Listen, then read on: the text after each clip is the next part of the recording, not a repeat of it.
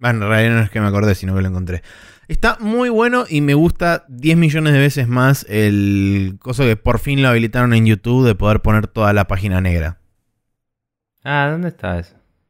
Eh, tenés que ir a las opciones de tu carita, o sea, donde está el perfil, y Dark theme, abajo sí. dice Dark Theme, sí.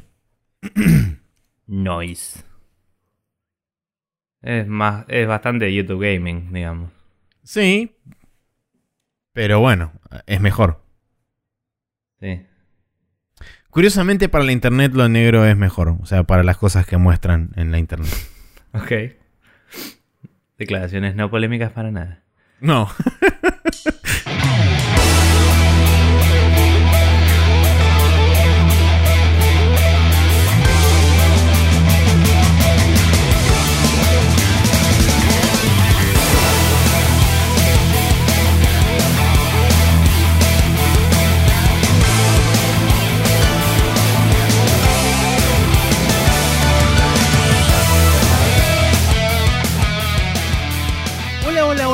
Bienvenidos una vez más a este linfocito aerodinámico de la información videojuegil denominado Spreadshot News Podcast, episodio número 264. Mi nombre es Maximiliano Carrión y estoy como siempre, como todas las semanas, como hace 264 mil millones de años luz, con el señor Nicolás Vías Palermo, conectado a través del milagro de la información y la velocidad eh, vía satélite, que es la internet. Pero Maxi, los años luz son una medida de distancia, no de tiempo. No importa. Bien, hola. Hola. Eh, eh, hoy es domingo, entonces estamos en un consta que te importaría en cualquier otro contexto eso. Sí, por supuesto. Bien. Eh, ho- hoy es domingo, eh, estamos en una actitud dominguera, entonces Sí. muy probablemente este podcast requiera ponerlo en 1.25 de speed para que hablemos a velocidad normal. sí, eh, es posible. Pero bueno, eh, así están las cosas, han sucedido eventos, se han dado circunstancias y así este, no- nos lleva el presente y estamos acá sentados eh, leyendo cosas que vamos a leer ahora a continuación. Como por ejemplo la gente que pasó saludó, nos dijo cosas, nos agradeció, nos mandó saludos y nos preguntó algo. Como es el caso de Facundo Fernández, pero también agradecemos a Jorge Peiret, eh, Gastón Berezagá, Martín Cerveto, Brian Ezequiel Kiko Ribanera, Santiago Boy, Pairo, de Persona No Se Cae y Matías Paz, que ambos pasaron por Twitter. Le agradezco también a Matías Paz el, el arengue que hizo a través de Twitter por eh, lo que sobra de News, que dice que soy este, DJ y todo eso. Nada más lejos de la verdad, pero no importa, es simplemente poner un tema, ordenar un poco y listo, y ahí quedó. Es tan simple como eso. Hay pero gente bueno. que dice que eso es ser DJ también. Bueno, No, eh, tengo opinión al respecto porque no conozco lo Yo que tampoco. requiere, Pero bueno. En Bien. fin, bien. Ahora sí, eh, comentarios destacados de esta semana. Vos tenés uno, yo tengo uno. Tiremos una moneda y vemos qué cara y qué sale seca y te toca a vos. Eh, bien, estaban muy lejos las monedas. Eh, Martín Cerveto nos comenta y nos dice que primero que nada, muy lindo programa, gente. Y segundo, paso a comentar de Overwatch, como siempre. Y coincidir con Nico que parece que esta temporada, después de agregado el Deathmatch y Team Deathmatch, el competitivo se volvió mejor. Eh, se juega más en serio. De hecho, eh, después de haber hecho los clasificados, jugué 4 ranked y gané las 4, cosa que nunca antes me había pasado, dice. Em, yo jugué un solo rank después de rankear, digamos después de entrar en el en el Sí. en, el- en- de las clasificatorias como sea y perdí. en realidad creo que gané gané otro más. Sí, jugué dos y perdí uno y gané uno. Pero el que perdí la gente era bastante imbécil, así que capaz que jugué a un horario en el que no había mucha gente en el deathmatch y se mandaron ahí o algo porque fue muy muy pelotudo, pero bueno. es el horario de em, imbecilidad concentrada, claro. Puede ser. Eran como las 3 de la mañana un sábado, así que es posible. Hay mucha Em, gente borracha puede también haber estado jugando. Sí, qué sé yo. Bla, no importa. Pero estoy de acuerdo de que en promedio la calidad de juegos, tanto en, en el Team Death- digo, tanto en el eh, Ranked como en el Quick Play, parece haber subido. Porque la gente que quiere fraguear se va a fraguear y listo. Bien. Bueno, Bueno, eh, Facundo Fernández, que no es el Facundo Fernández que vos conocés, sino que es otro Facundo Fernández, Así es. nos mandó un comentario y dice, Barbas, si no lo hice ya, los felicito por el excelentísimo programa que llevan adelante. Y al contrario de Nico, que terminó en Nier Automata y volvió al Overwatch, mi persona prosiguió a la inversa y aprovechando la oferta semanal de Nier, me lo compré. De más está decir que venía cebadísimo de escucharlos a ambos en sus experiencias y fueron los que impulsaron la compra, ya que el juego me había visto, eh, ya que del juego me había visto un trailer y escuchaba un poco el OST. Todo lo que sabía era fruto de imaginación en base a sus experiencias y además está decir que no decepcionó. Ahora, con respecto a Sonic Mania, debo decir que es el primer Sonic y me está gustando bastante. El que había jugado y terminado era el de vista isométrica de Sega y en su momento a mí me encantó. Sé que no es el más querido, pero gustos son gustos. Y no sé si lo habrán comentado alguna vez, pero me gustaría saber al aire su placer culposo en videojuegos. El mío es el Infernal o Infernal, juego que la crítica destrozó, duro como el Diego, pero en esa época me lo marketinearon como el Jack Bauer de Dios y como estaba manija con 24 lo jugué y gané en dos días. Saludos y besos para ambos. Bueno, muchas gracias. Me alegra que no le haya decepcionado después de haberse puesto las ridículas expectativas que me imagino se debe haber puesto con el Nier Automata después de habernos escuchado a nosotros dos hablar. Sí. Eh, y a pesar de un, a pesar de haber hecho eso, aún así no lo decepcionó. Eh, con respecto al Sonic Mania, me alegro también que lo esté disfrutando. Y el juego que él jugó fue el Sonic 3D Blast. Que es. No te digo que es uno de los más puteados de la era clásica. Pero es un juego que en Sega Genesis mm, no le hacía, vamos a decir, entre comillas, justicia. Porque originalmente fue un juego que fue pensado para Saturno. El tema es que después lo tiraron para atrás, lo hicieron para Genesis y después lo volvieron a relanzar para Saturno y fue una cosa medio horrible. Em, pero bueno, me alegra también que lo esté disfrutando al, al Sonic Mania. Y en cuanto a placeres culposos, estuve pensando durante buena parte de la semana esto. Y la verdad que no, no se me ocurre ningún juego que universalmente haya sido dilapidado o haya sido catalogado como malo.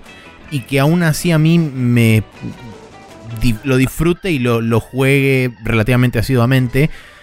O sea, a mí lo que me pasa a mí, no sé si a vos te pasa lo mismo, es que por ahí juego juegos que nadie conoce a veces. O que por ahí la crítica dice que son buenos o lo que sea, pero es como que no levantan y no, no, no van a ningún lado. Quizás en su momento el, el Alpha Protocol se me ocurre, pero hoy en día el Sí. Alpha Protocol en retrospectiva tiene bastantes buenas críticas. Es como que en el momento fue medio bla. Pero Sí, en el Ahora- momento lo mataron, pero después, digamos, viéndolo Claro, desde. se dieron desde- cuenta de que era medio oculto. eh, y no sé. eh, eh, sí nos pasó al revés, de que odiamos juegos que de mainstream son muy eh, aclamados. Y eso lo hemos Sí. mencionado varias veces. Fue un tema de discusión y todo alguna vez. Sí, Pero- el, el único juego que por ahí ahora recién justamente hilando al respecto, que pensando en, en, digamos medio como en paralelo con lo que decías vos recién del Alpha Protocol, es el Nier original. El Nier original también fue un juego que fue catalogado como mediocre entre comillas en Sí, líneas pero hoy generales es de por la culto crítica. también, digamos. Claro, exactamente, pero el juego tiene un, un following y una base muy de culto y de hecho a mí es un juego que me encantó eh, y fue Mm. justamente lo que me propulsó a comprarme ahora el, el Drakengard 3 que está viniendo, me voy a comprar el Drakengard 1 que es el juego original que disparó todo esto y me compré el Nier Automata y lo jugué y fue increíble. Entonces es como que... Y de última no te diría que es un juego que es malo en sí, pero sí por ahí es un juego que o, o la categoría de juegos es medio como bastardeada o es considerada medio como no juego, que son los famosos eh, idle games o los, eh, los, los Sí. clickers. El cookie clicker. El cookie clicker, básicamente, sí. O sea, cada Está tanto bueno. me acuerdo que existe, lo abro y es como pierdo seis horas en eso y es como, ¿qué mierda estoy haciendo con mi vida? Y después me acuerdo de que tengo 72 millones de cosas para jugar, lo cierro y sigo con mi vida. O sea, eso por ahí son... 3. Sí. ¡Oh! Fuertes declaraciones. Eh, pero No, bueno, no sé, esas son las cosas por ahí que... que Declaraciones acertadas, tal vez. Bueno, perfecto. Eh, esas son la- las cosas que por ahí yo, a- a- digamos, tengo como, entre comillas, placeres culposos en cuanto a lo que es- respecta a videojuegos. No sé si son buenos, son malos, son juegos que por ahí son medio como eh, ninguneados por cierto sector o por algún sector o, o- o en su momento fueron este, criticados por demás o le pegaron por demás o lo que sea, pero después o en retrospectiva o en algún nicho fueron bien recibidos. Es como que, eh, no sé, es, es difícil considerar o, tener algo que fue universalmente apaleado por todo el mundo y decir, no, a mí me gusta. Eh, y también creo que llegamos a un punto en el que medio que nos chupa un huevo la crítica. O sea, estamos... Yo no estoy leyendo reviews, reviews hace como un año y pico, dos. Estoy viendo videos y los quick looks de Giant Bomb y, y playthroughs de gente a ver qué onda cuando quiero chusmear algo. Pero casi todo lo escucho por podcasts. Y y como que ya nos acostumbramos a tener gente que sabemos qué gustos tienen y cuánto compartimos y cuánto no, y escuchamos sus críticas y decimos, bueno, esta parte seguro que estoy de acuerdo y esta parte por ahí me atrevería a arriesgarme a ver qué onda y por ahí te termina gustando y por ahí no. Y no sé, muy rara vez, muy rara vez entro en un juego suficientemente a ciegas como para, mm, no sé, mandarme a pesar de que todo el mundo dice que es una mierda y después que resulte que me gusta, si universalmente es considerado una mierda, es estadísticamente poco, probable porque en general soy más crítico, me parece, que, el común de la gente. No, no, como algo ah, haciéndome capo, pero digo, en general me irritan cosas muy pelotudas que la gente deja pasar. Entonces, si a nadie le gusta un juego, es probable que a mí no me guste una mierda. pero, pero bueno, qué sé yo, no sé, es, como que no se me ocurre ninguno. Em, como decía, me parece más probable que nos gusten juegos, eh, digo, que no nos gusten juegos que le gustan a los demás. Eh, sí, eso por ahí es más, es más factible. Juegos que fueron universalmente aclamados por cierto determinado público que a nosotros no nos no nos dé ni siquiera la hora, o sea, no nos interesa en lo más mínimo. Eh, y en cuanto al tema de los podcasts, sí, yo me pasa lo mismo. Yo dejé de leer reviews hace bastante más de un año o dos. Eh, de hecho, veo pocos let's plays, veo pocos quick looks. En líneas generales veo poco video de los juegos que me interesan. el podcast es suficiente para mí para saber si sí. entró o no algo. El quick look en general es cuando estoy muy en dudas que lo veo. o porque le quiero dar el aguante allá de Mon porque me gusta. Pero por ahí lo veo cuando ya sé que no lo voy a comprar, digo, bueno, a ver qué opinan ellos de esto. claro, sí. Eh, y el, podcast también lo utilizo más como contraste, o sea, el hecho de decir, bueno, ok, escucho lo que tienen para decir y por ahí si hay cosas que me gustan o que se alinean con más o menos mis gustos y demás, es como que los considero como una recomendación. Y si no, lo utilizo como vara para medir en contra. O sea, cuando por ejemplo hay cosas, o sé que por ejemplo Jeff en Giant Bomb tiene a veces opiniones que a mí no me cierran del todo o que no comparto, es como que lo uso de contrapunto a él para decir, ok, bueno, a las cosas que a él no le gustan, teniendo en cuenta cómo es y demás, lo considero como que es un potencial eh, cosa que me puede gustar a mí. Sí, sí, es un poco lo que decía antes, si sabes qué le gusta y qué no le gusta y cuánto compartís, eh, es como Exacto. que... Sí, pero bueno. Pero bueno, eh, eh, para la gente que nos quiere contactar a través de las vías de comunicación usuales y la recientemente reinaugurada vía de comunicación este, a través de los emails, ¿cómo, cómo se hace?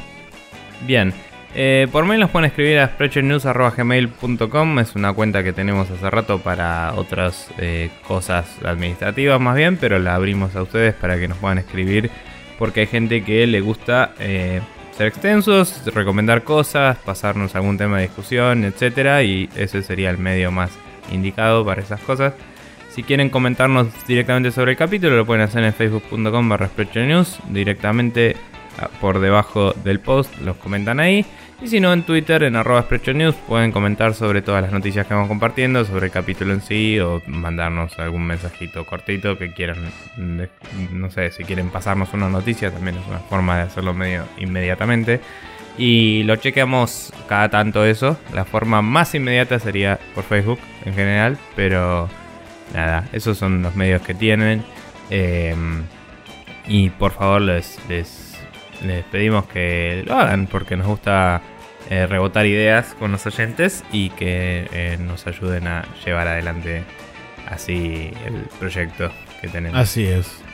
Muy bien, y con todo eso dicho, nos vamos a ir ahora sí a la primera sección oficial de este programa, que como siempre es el Now Loading.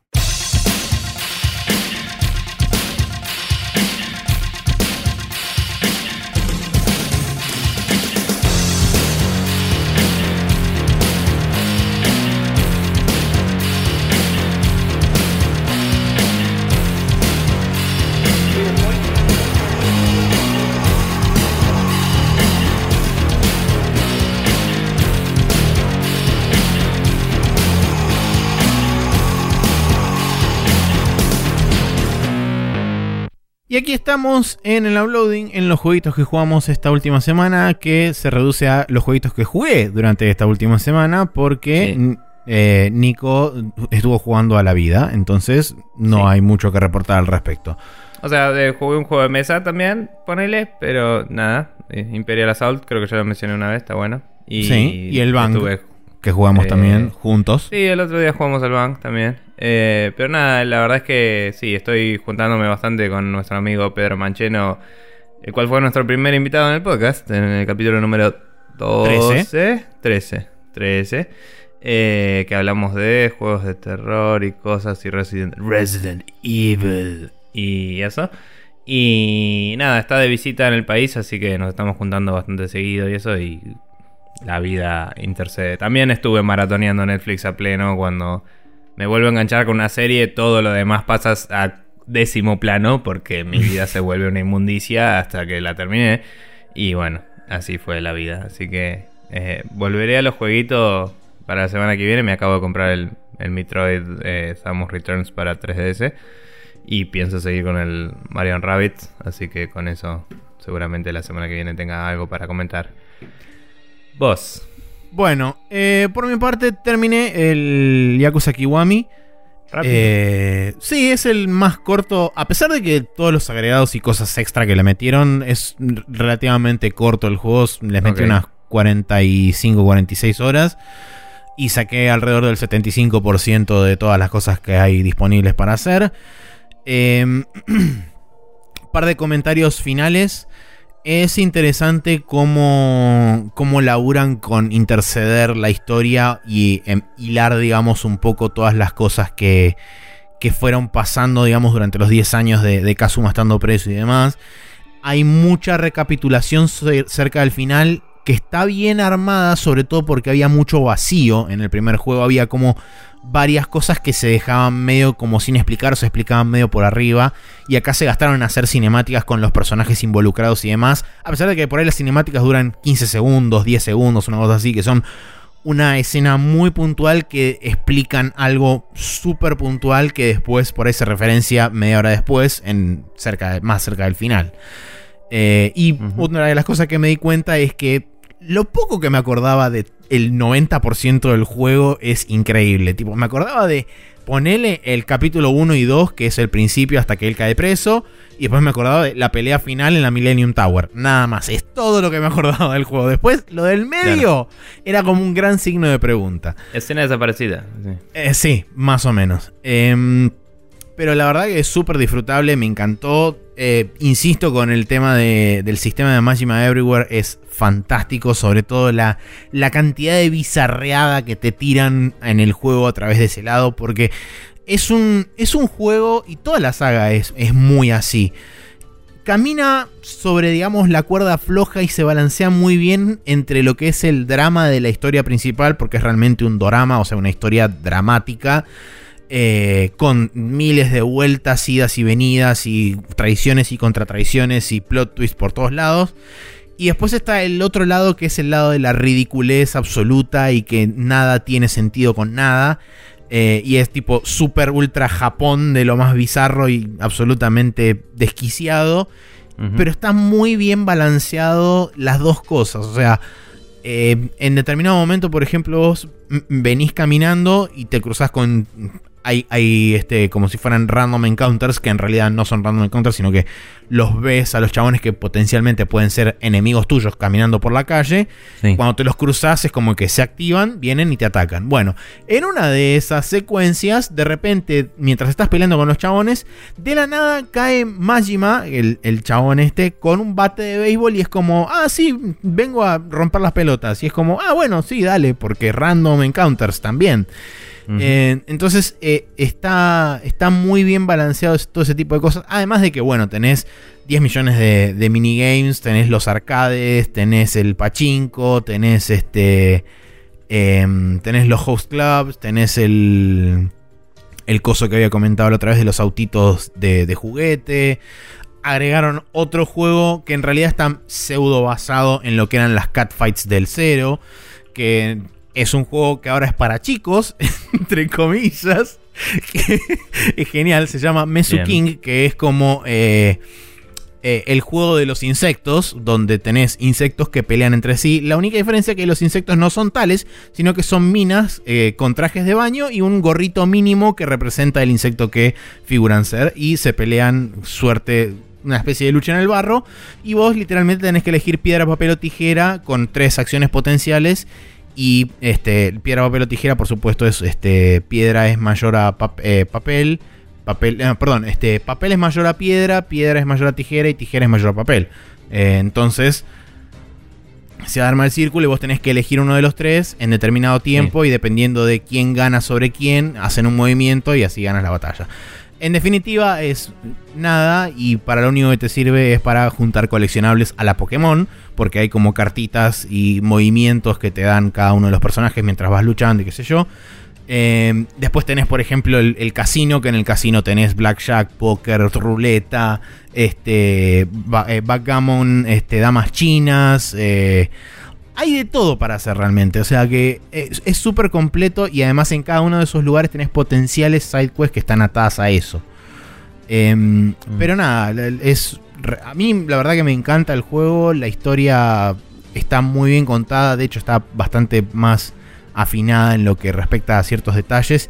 Y ahora que se anunció el Kiwami 2, que también va a tener muchas de esas cosas de cosas extras metidas, va a estar bastante más streamlineada la historia. De hecho, ya anunciaron que va a ser Majima personaje jugable y van a traer cosas del cero de vuelta, personajes, situaciones y demás, y mucha referencia al cero, que también hay acá en Kiwami. Em, es como que están puliendo un poco, digamos, el lore del juego a través de las remakes y eso me parece fantástico. Y después, por otro lado, estuve jugando al Legend of Zelda Breath of the Wild porque me compré una Switch. Eh, un día de repente se salió una Nintendo Direct que dijo la fecha de salida del Xenoblade Chronicles 2 y al día siguiente yo tenía una Switch en mi mano. Entonces, son cosas son cosas que suceden así como uno no quiere la cosa y de repente, ¡oh! Una Switch. Bueno, como eh, te conté lo de mi amigo que, que, se había enojado con todo el tema del DRM de la PC y eso, y del Sonic Mania, y dos horas después tenía una Switch. o sea, pero bueno, eso fue un poco más extremo quizás, pero... Suceden, suceden esas cosas. Eh, pero bueno, la cuestión es que empecé a jugar el Breath of the Wild porque básicamente lo tenía desde el momento que salió, simplemente que estaba guardado eh, hasta que tuviera la Switch. Y bueno, tuve la Switch, puse el cartucho y salimos. Em, Está muy bien. Hice los primeros cuatro templos obligatorios para obtener el, paracaídas loco místico y ya me tiré por ahí. Y más que nada, por, por el momento estoy principalmente siguiendo lo que es la historia, entre comillas. O sea, ya llegué a, a Kakariko Village y estoy esperando a hablar con, con Impa. Pero bueno, hice todo el pasajecito por ahí, qué sé yo. Pregunta. Eh, sí. Eh, yendo a Kakariko Village, ¿te cruzaste con el chabón que te incrementa el inventario? Eh, sí, y ya me lo incrementé.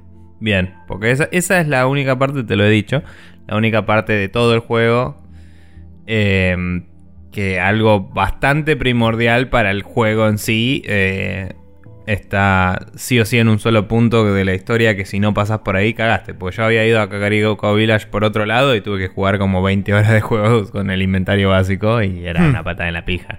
Sí. Em, hasta que llega un momento que te das cuenta que nada importa y puedes tener cualquier arma y ya fue. Pero ya vas a llegar. Em, pero bueno, bien. O sea, fuiste hasta Kakariko Village y ahora estás Estoy ahí en Kakariko Village, ahí lo dejé. todavía no hablé con Impa, es como que llegué ahí porque me, entre comillas, agarré un caballo. Em, porque pasás por el, por el establo ese que está ahí como en el cruce de caminos y bla. Em, y me, resultó muy interesante el hecho de que si vas, únicamente te atenes al Critical Path, lo que sería el Critical Path, está muy bien armado todo el sistema de encuentros y de cosas necesarias para que vos puedas hacer determinadas cosas. Ejemplo puntual. Venía caminando por eh, el camino que sería eh, yendo hacia el oeste, que pasás por los dos picos esos locos, que es después donde tenés que ir para el norte para ir a Cacarico. Bueno, venía caminando por ahí, había como una especie de, eh, de campamento de, de bokoblins o como mongos se llamen. Sí Los maté a todos y apareció. Eh, te- los chests que son como calaveras que te dan armas, armaduras Sí. o lo que sea. Da, da, da, da. Exactamente, los mismos. Los maté, saqué, qué sé yo. Después seguí caminando un poco más para adelante y me encontré con otro de esos campamentos, pero estaba vacío. Y lo único que tenía era un cofre abajo y una llamita, un, un coso de fuego. Entonces dije, qué raro esto. Y agarré, me acerqué y cuando prendí el coso fuego, como era de noche, eh, prendí el coso fuego empezaron a salir esqueletos. Los esqueletos los puedes matar fácil, o por lo menos a esta altura los puedo matar fácil, tipo con la misma antorcha, ni siquiera tuve que cambiar a, una, a un arma extra Sí. ni nada. Los maté de un golpe, qué sé yo, y cuando abrí el cofre fue el primer cofre que me dio rupias, y me dio exactamente 20 rupias. Cuando llegué al, al coso, al establo, el- hablé con el chabón que me dijo, no, sí, porque los caballos y bla, bla, fruta. Y dije, bueno, vamos a conseguir... te cuesta 20 rupias. Exactamente, registrarlo te cuenta 20 rupias, exactamente. Entonces agarré, fui, busqué un caballo, qué sé yo. Primero me tiraron 4 o 5 caballos, me tiraron a la mierda, porque aparentemente, no sé si es un tema de que los distintos caballos tienen distinta fortaleza o lo que sea, pero había un solo caballo en particular que era uno celeste con pintas blancas, que lo agarré y como, ah, bueno, sí, dale, este caballo funciona.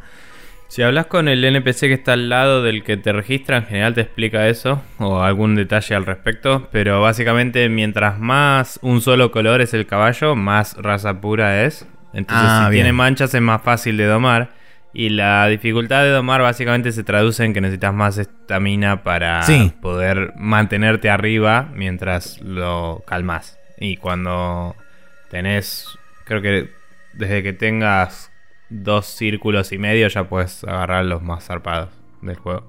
Que serían los blancos, digamos. Em, eh, creo que blanco de hecho hay uno o dos nomás. Que aparecen medio en una quest. Pero bueno. Y... mm, y, o sea, los caballos son todos así. Eh, Después está este blanco que es de una quest.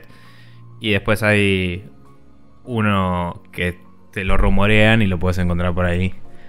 Eh, sí, el caballo de Ganon, ya lo sé. Sí, bueno, y uno que es medio místico loco también, que no lo puedes registrar, pero lo puedes montar. eh, y creo que tiene stats resarpados, que lo tenés que encontrar. O sea, habita en un lugar y lo puedes ir a buscar cuando quieras, pero es como. Se va. Como si fuera un taxi. se va de tu vida para siempre. Pero bueno. em, nada, eh, sí, está, está bastante bien tuneado todo eso. Me parece que suele tuiquear los drops para tus necesidades. Es como que siempre que tengas que prender antorchas o algo, vas a tener un- algo para prender fuego cerca, que puede ser Sí. cualquier cosa para prender fuego, pero vas a tenerlo.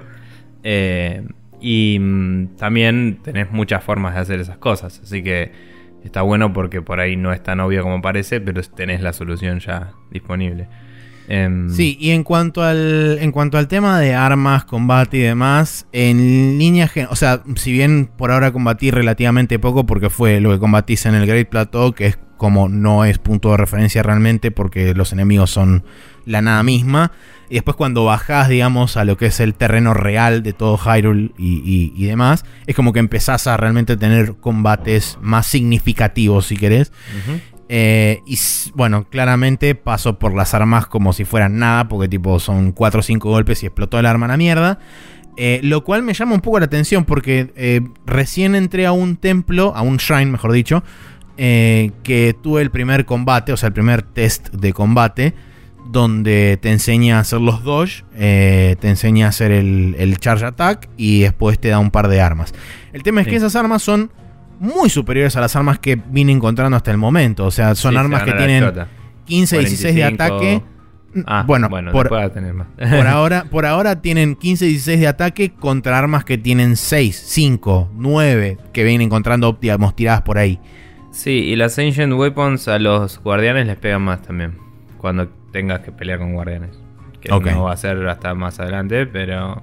Em, o sea, en esos mismos challenges, que son mini guardianes, puedes Sí. usar esas armas contra ellos y vas a pegarles mucho más. Em, porque son como. No sé si tienen piercing damage o si ignoran defensa o cómo funciona, pero como que le, los hace más mierda. Eh, las. Los challenges esos los puedes volver a hacer cada vez que haya luna roja. Fuiste a- ya tuvo una luna Ya tuve roja. mi primera luna roja justo Bueno. después de terminar la, la mini quest del chaboncito de las maracas, que es el que te expande bueno, el inventario. Si alguna vez necesitas, tipo, armas de esas, pues después de una luna roja, puedes volver a, los a los de eh, a los challenges de pelea. Todos los demás templos quedan hechos, pero eso los puedes volver a hacer. Así que tenerlo en cuenta. Sí. Eh, pero bueno, en líneas generales, eh, el combate, digamos que no es lo que por el momento me está copando más. No sé si es un tema de que todavía no le agarré del todo la mano o si es un tema de que el combate nunca me va a terminar de atraer en el juego. Por ahora no lo sé, pero digamos que es lo que menos me llama la atención por ahora de todo el juego. En, líneas generales me estoy dedicando más a, si bien estoy como yendo bastante por el camino que tengo que ir, no me estoy desviando demasiado, es como que me detengo en algún que otro lugar a explorar y demás y fijarme a ver qué onda. De hecho, no son las torres puntualmente, digamos las torres que te habilitan el área del mapa, de las cuales por ahora hice una sola, que es la correspondiente a la zona donde está Cacarico. Eh, sino que hay como mini torres de guardia que están hechas de madera, que aparentemente son de los Bokoblins o lo que mongo sea. Y me subo a esos lugares y desde ahí o busco templos o busco este, cosas interesantes para hacer, o mejor dicho, shrines. Este, Y busco cosas similares o campamentos de los Bokoblins y demás para ir matarlos y ver si tienen armas copadas y demás. Pero en líneas generales, eh, el combate no es lo que más me está trayendo de todo el juego, sino todo lo demás, por el momento. La, exploración suele ser la parte más interesante. A nivel combate, eh, recién hacia el final vas a encontrarte con desafíos más interesantes. Y es como que, mm, qué sé yo, al final son las mismas mecánicas, pero por ahí usando más el ambiente y la variación de tipo de flechas y eso.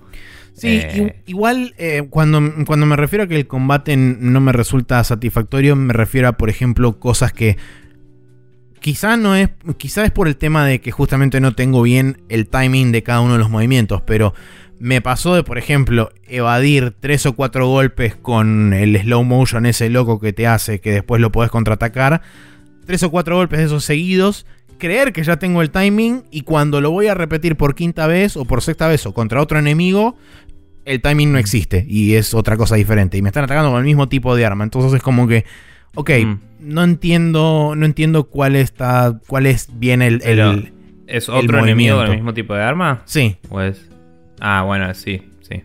Eh, tienen sus propios behaviors cada uno.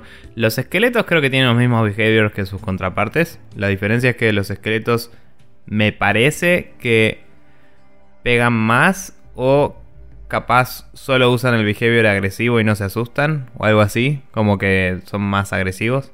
Em, y se rearman, o sea, si no destruís su cabeza... Sí, si no destruís la cabeza se rearman. Por eso tienen pocos hit points. De hecho, con una hoja, de la, hoja que puedes usar para mover barcos y eso, sí. Eh, les puedes pegar y los bajas porque pega uno de daño. Em, pero nada, la verdad es que no sé, eh, la mayoría de la gracia del juego sí es explorar y tipo, eh, voy con la hojita volando, eh, voy con el cosito y me subí al barquito y me trepé al cosito y, todo así. Sí, sí lo, más interesante. Sí, lo más interesante por ahora son los shrines, los pocos shrines que hice, que no sé, debo haber hecho 5 o 6 por ahí.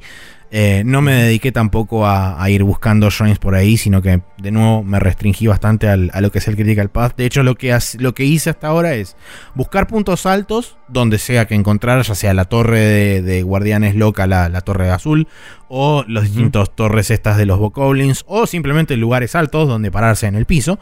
Eh, y desde ahí buscar a ver si había algún shrine o algo más o menos cerca. Fijarme después en el mapa donde estaba, si estaba como en el área que había desbloqueado con la torre o no. Y en base a eso digo, bueno, ok, ¿sigo para adelante o me desvío para ese, para ese shrine? Es esencialmente lo que estoy haciendo. Eso es algo que criticaba muy positivamente cuando salió el juego, que es como, básicamente es el mismo gameplay loop que el Assassin's Creed o que el, que el Far Cry y todo eso, pero la diferencia es que en vez de decirte estúpidamente dónde está todo, te deja a vos mirar es como. Te hace la vueltita de mirar qué lindo el mundo en el que vivís. Pero después vos tenés que marcar hacia dónde vas y no te revela todo. Solo te marca el mapa. Y nada más. No te marca dónde está todo. Y eso sigue estando. O sea, sigue siendo algo para que vos descubras. Em, Lo cual, Sí considero- en mi opinión, garpa bastante, sí. Sí considero, por ejemplo, que hay eh, hubo una situación donde me hubiera gustado tener alguna suerte de log o lo que sea de cosas que leí o de cosas que encontré, porque cuando te encontrás con el viejo eh, en, la, en la gran planicie, yo llegué Ajá. hasta una especie de cabaña donde eh, asumo que era, asumía en ese momento que era la casa del viejo. Sí, es. Eh, sí. Entré y había un libro. Leí el libro y ese libro tiene una receta. Esa receta te da eh, la cosa contra resistencia contra el frío. Y si después de saber esa receta vas y le hablas al viejo, el viejo te da un, abri- un abrigo para resistir el frío, además de la receta que tenés.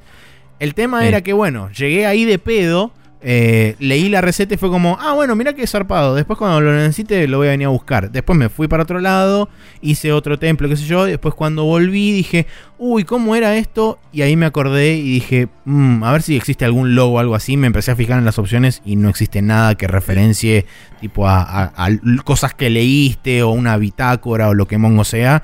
Es inexistente. Entonces fue como, bueno, me tengo que ir hasta la casa del viejo de vuelta a leer de nuevo el libro, a ver qué O era sea, lo que necesitaba.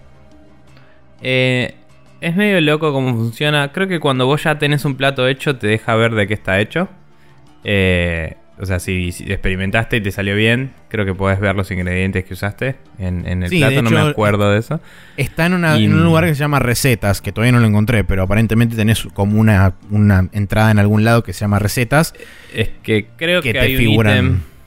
Ah, no, no estoy seguro de esto porque yo no lo encontré. Pero había gente hablando de que hay una quest que te da un ítem que es un recipe book. Eh, Ok. Pero no sé bien cómo funciona la mecánica y todo, porque no es que te habilita otro menú o lo que sea, ¿no? No, no estoy seguro de cómo es. Por ahí te agre entradas en, en una especie de enciclopedia que hay que destrabas más adelante. Porque viste que hay funcionalidades de la tableta que no tenés todavía. Claro, sí, eso me lo dijeron. Eh, bueno, tenés que seguir un poquito más de la quest. No mucho, es tipo. Creo que es la siguiente parte. Eh, pero. mm, nada, o sea. Eventualmente vos podés empezar a catalogar las cosas que ves en el mundo. eh. Y eso te empieza a ayudar a encontrar debilidades de los enemigos y, y fijarte dónde encontrar ciertas cosas y eso ¿Quién es y ese te vas a dar Pokémon, cuenta te vas a sí te vas a dar cuenta eventualmente de las keywords de los de los ingredientes y eso tipo algo que implica calor sabes que va a contrarrestar el frío y eh, algo que implica quemarse con una- un pelotudo va a servir para las partes más frías de todas Eh, y después tenés tipo algo al refrescante y algo algo refrescante y algo helado también y todo así y es como Monster Hunter pero bueno Sí, nada, por em, ejemplo, eh, claramente cuando empecé a levantar los hongos verdes dije, bueno, estos hongos claramente van a servir para subirme la cantidad de estamina o eh, Sí. rellenarme potencialmente la estamina. Eh, fue como, bueno, Sí. ok, hay, hay, ahora- hay eh, cues visuales que son bastante lógicos y obvios, pero... sí, o Es rellenar como- la batería del radar de Snake O rellenar la batería del radar del... Sí, exactamente. sí Que también es perfectamente lógico. Sí. Este, pero no, en- recharge en- my batteries. En, en líneas generales eh, la, la estoy pasando bien, eh, es divertido. Mm. Pero nada, es como que recién arranco, no, no, no tengo ni idea de cuánto tiempo voy jugado, llevo, no sé, todo ayer o gran parte de ayer y un poco del viernes a la noche, que fue cuando, cuando la traje. Eh, algo sí que me resultó raro de la Switch, a- ahora hablando fuera de lo que es eh, Legend of Zelda, que no sé si a vos te pasó también, que me puse a bajar eh, los parches y toda la, la cosa, obviamente, del, del Zelda para poder jugarlo como se debe, en japonés. Eh, pero como Ajá. ahora ya le alegaron el coso, se lo puedo poner con subtítulos en inglés, pero con el idioma en japonés. Eh, pero la cuestión es que cuando puse a bajar todo eso, tipo, lo, puse el juego, me dijo, ah, hay un parche, bla, bla, bla. Lo empecé a bajar y fue como, bueno, lo dejo un rato ahí que, que empiece a bajar. Y cuando me fijo, me apareció una crucecita arriba de la barra de download y me decía que había perdido conexión del DNS, no sé qué mierda. Y fue como, Mm. qué raro. Agarré, le, le di que resumiera de vuelta, eh, arrancó de vuelta y a los 5 minutos otra vez. Y fue como, che, esto es Mm. muy raro. Y tipo, el modem está como si te dijera a un metro de la Switch. Y me aparecía en, la, en la cosita de señal de la Switch, me aparecía una barra que se aumentaba a dos, que bajaba a una, que se aumentaba a dos, que bajaba a una y se aumentaba a dos. Y dije, esto es muy raro. Lo que hice fue, la apagué, la apagué por completo, la volví a prender y a partir de ahí es como que enganchó de repente. No sé, fue muy raro. En casa me han pasado algunas cosas medio locas con el wifi por la cantidad de aparatos que tengo. Eh, claro. ya lo vimos la otra vez. Viene algún amigo y se puede conectar y otro no, porque ya no tengo más lugar. Eh, en el modem default de Fivertel, digamos. Pero fuera de eso, eh, creo que una vez me había pasado algo así. Quizás el firmware que viene por default sin parchearse tiene algún problema que se parchea después y ya se arregló. También hay gente que eh, perdón, también hay gente que tuvo que setear la seguridad del modem para habilitar algunas cosas para que no se pierda la conexión de la Switch. A mí no me hizo mm. falta eso. Pero como que algunos modems y routers vienen con algunos presets que son un poco molestos para la Switch. Así que si te vuelve a pasar, de última busca sobre eso. Sí, voy a buscar sobre eh, eso. Pero. Sí, Fue, fue raro que eso me pasó de movida. O sea, después cuando la apagué, la volví a prender, no pasó más. Después de eso me tiró que había una actualización de firmware, o sea que evidentemente no había podido hacer bien la conexión para decirme, che, fíjate que hay un firmware nuevo. Bajó el firmware, reinició la consola, me volvió a pasar eso, la volví a apagar, la volví a prender y después no volvió a pasar. Así que no sé, raro, extraño. Mm. Pero bueno, eh, en fin. Eh, eso es mi experiencia de Legend of Zelda, que seguramente va a continuar durante varias semanas y eh, un poquito sobre problemas random que tuve con la Switch y demás. Pero bueno, nos vamos a ir ahora a la siguiente sección de este programa que es como siempre el Rapid Fire, donde hablamos de las noticias de la semana.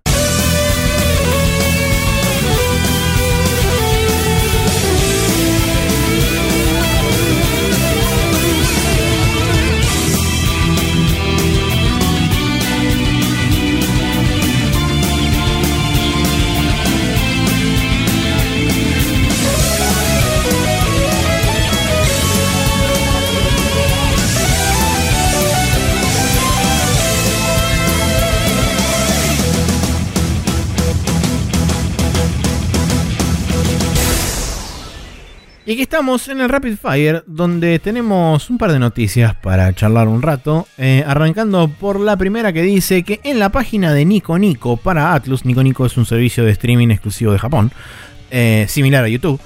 Eh, Nico Nico para Atlus de la TGS 2017 apareció un banner haciendo referencia a Dragon's Crown, la versión Dragon's Crown Pro para PlayStation 4, que aparentemente sería una suerte de edición limitada o algo similar.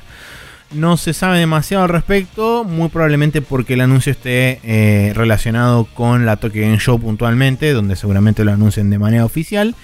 Pero eh, el hecho de que primero hayan hecho el Odin Sphere y ahora aparentemente estén haciendo el Dragon's Crown, quiere decir que Vanillaware quiere portear todas sus cosas a PlayStation 4, porque evidentemente esa es la movida. Y mientras tanto, el 13 Sentinels, todos lo estamos esperando. no todos, pero Marce y yo por lo menos lo estamos esperando. Y es como, no termina de llegar nunca ese juego. Déjense hinchar las bolas con los ports, son muy lindos, los queremos también, pero eh, el jueguito, por favor. Así que habrá que esperar a ver cuál es eh, puntualmente la relación de este banner con la, eh, la aparición o no del juego en sí. Y habrá que ver qué, es eso de limitado, porque aparentemente no sé si va a ser una colección loca o si va a ser una edición especial o algo, o algo más. Eh, por ahí hacen una tirada chica y lo ponen digital. Eh, es posible también, sí. Pero bueno, eh, continuando con rumoreadas reversiones de cosas, tenemos que en Eslovenia, o el Slovak sería Eslovenia, sí, Eslovaquia. Eslovaquia, claramente. Eh, y en República Checa. República Checa, que sí, estos yankees con sus nombres ingleses de cosas. Eh, sí. Eh, en ambos lugares fueron listados en algunos retailers una compilación de Bayonetta y Vanquish para PlayStation 4 y Xbox One la cual eh, obviamente no fue confirmada hasta el día de la fecha por Sega, pero eh, el hecho de que haya salido en dos países, en un total de tres retailers distintos, el listado pareciera indicar que es bastante legítimo. Eh, se mostraba un artwork de tapa que era básicamente dos banners de tipo los juegos uno arriba del otro.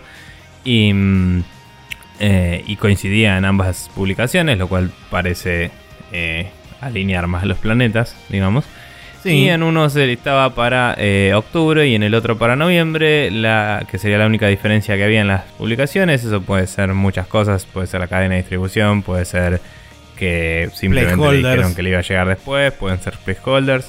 pero todo apuntaría a que lo harían para la época de las sales de otoño de allá. Eh, que son tipo Halloween y todo eso. Claro, Thanksgiving, eh, Halloween y demás. y es donde arrancan de a poquito las movidas de los holidays, ¿no? Porque. Sí.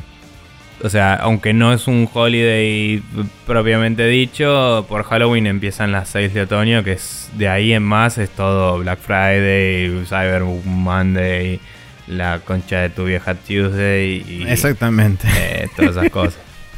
Sí. es interesante ver que eh, después de lo que fue el relanzamiento tanto de Bayonetta como de Vanquish en PC, eh, teniendo en consideración que las arquitecturas de ambas consolas, tanto de Play 4 como de Xbox One, son notablemente más similares a la arquitectura de una PC, se me ocurre que no debe haber sido un esfuerzo sobrehumano el, eh, el, hecho de portear estos juegos a PlayStation 4 y Xbox One.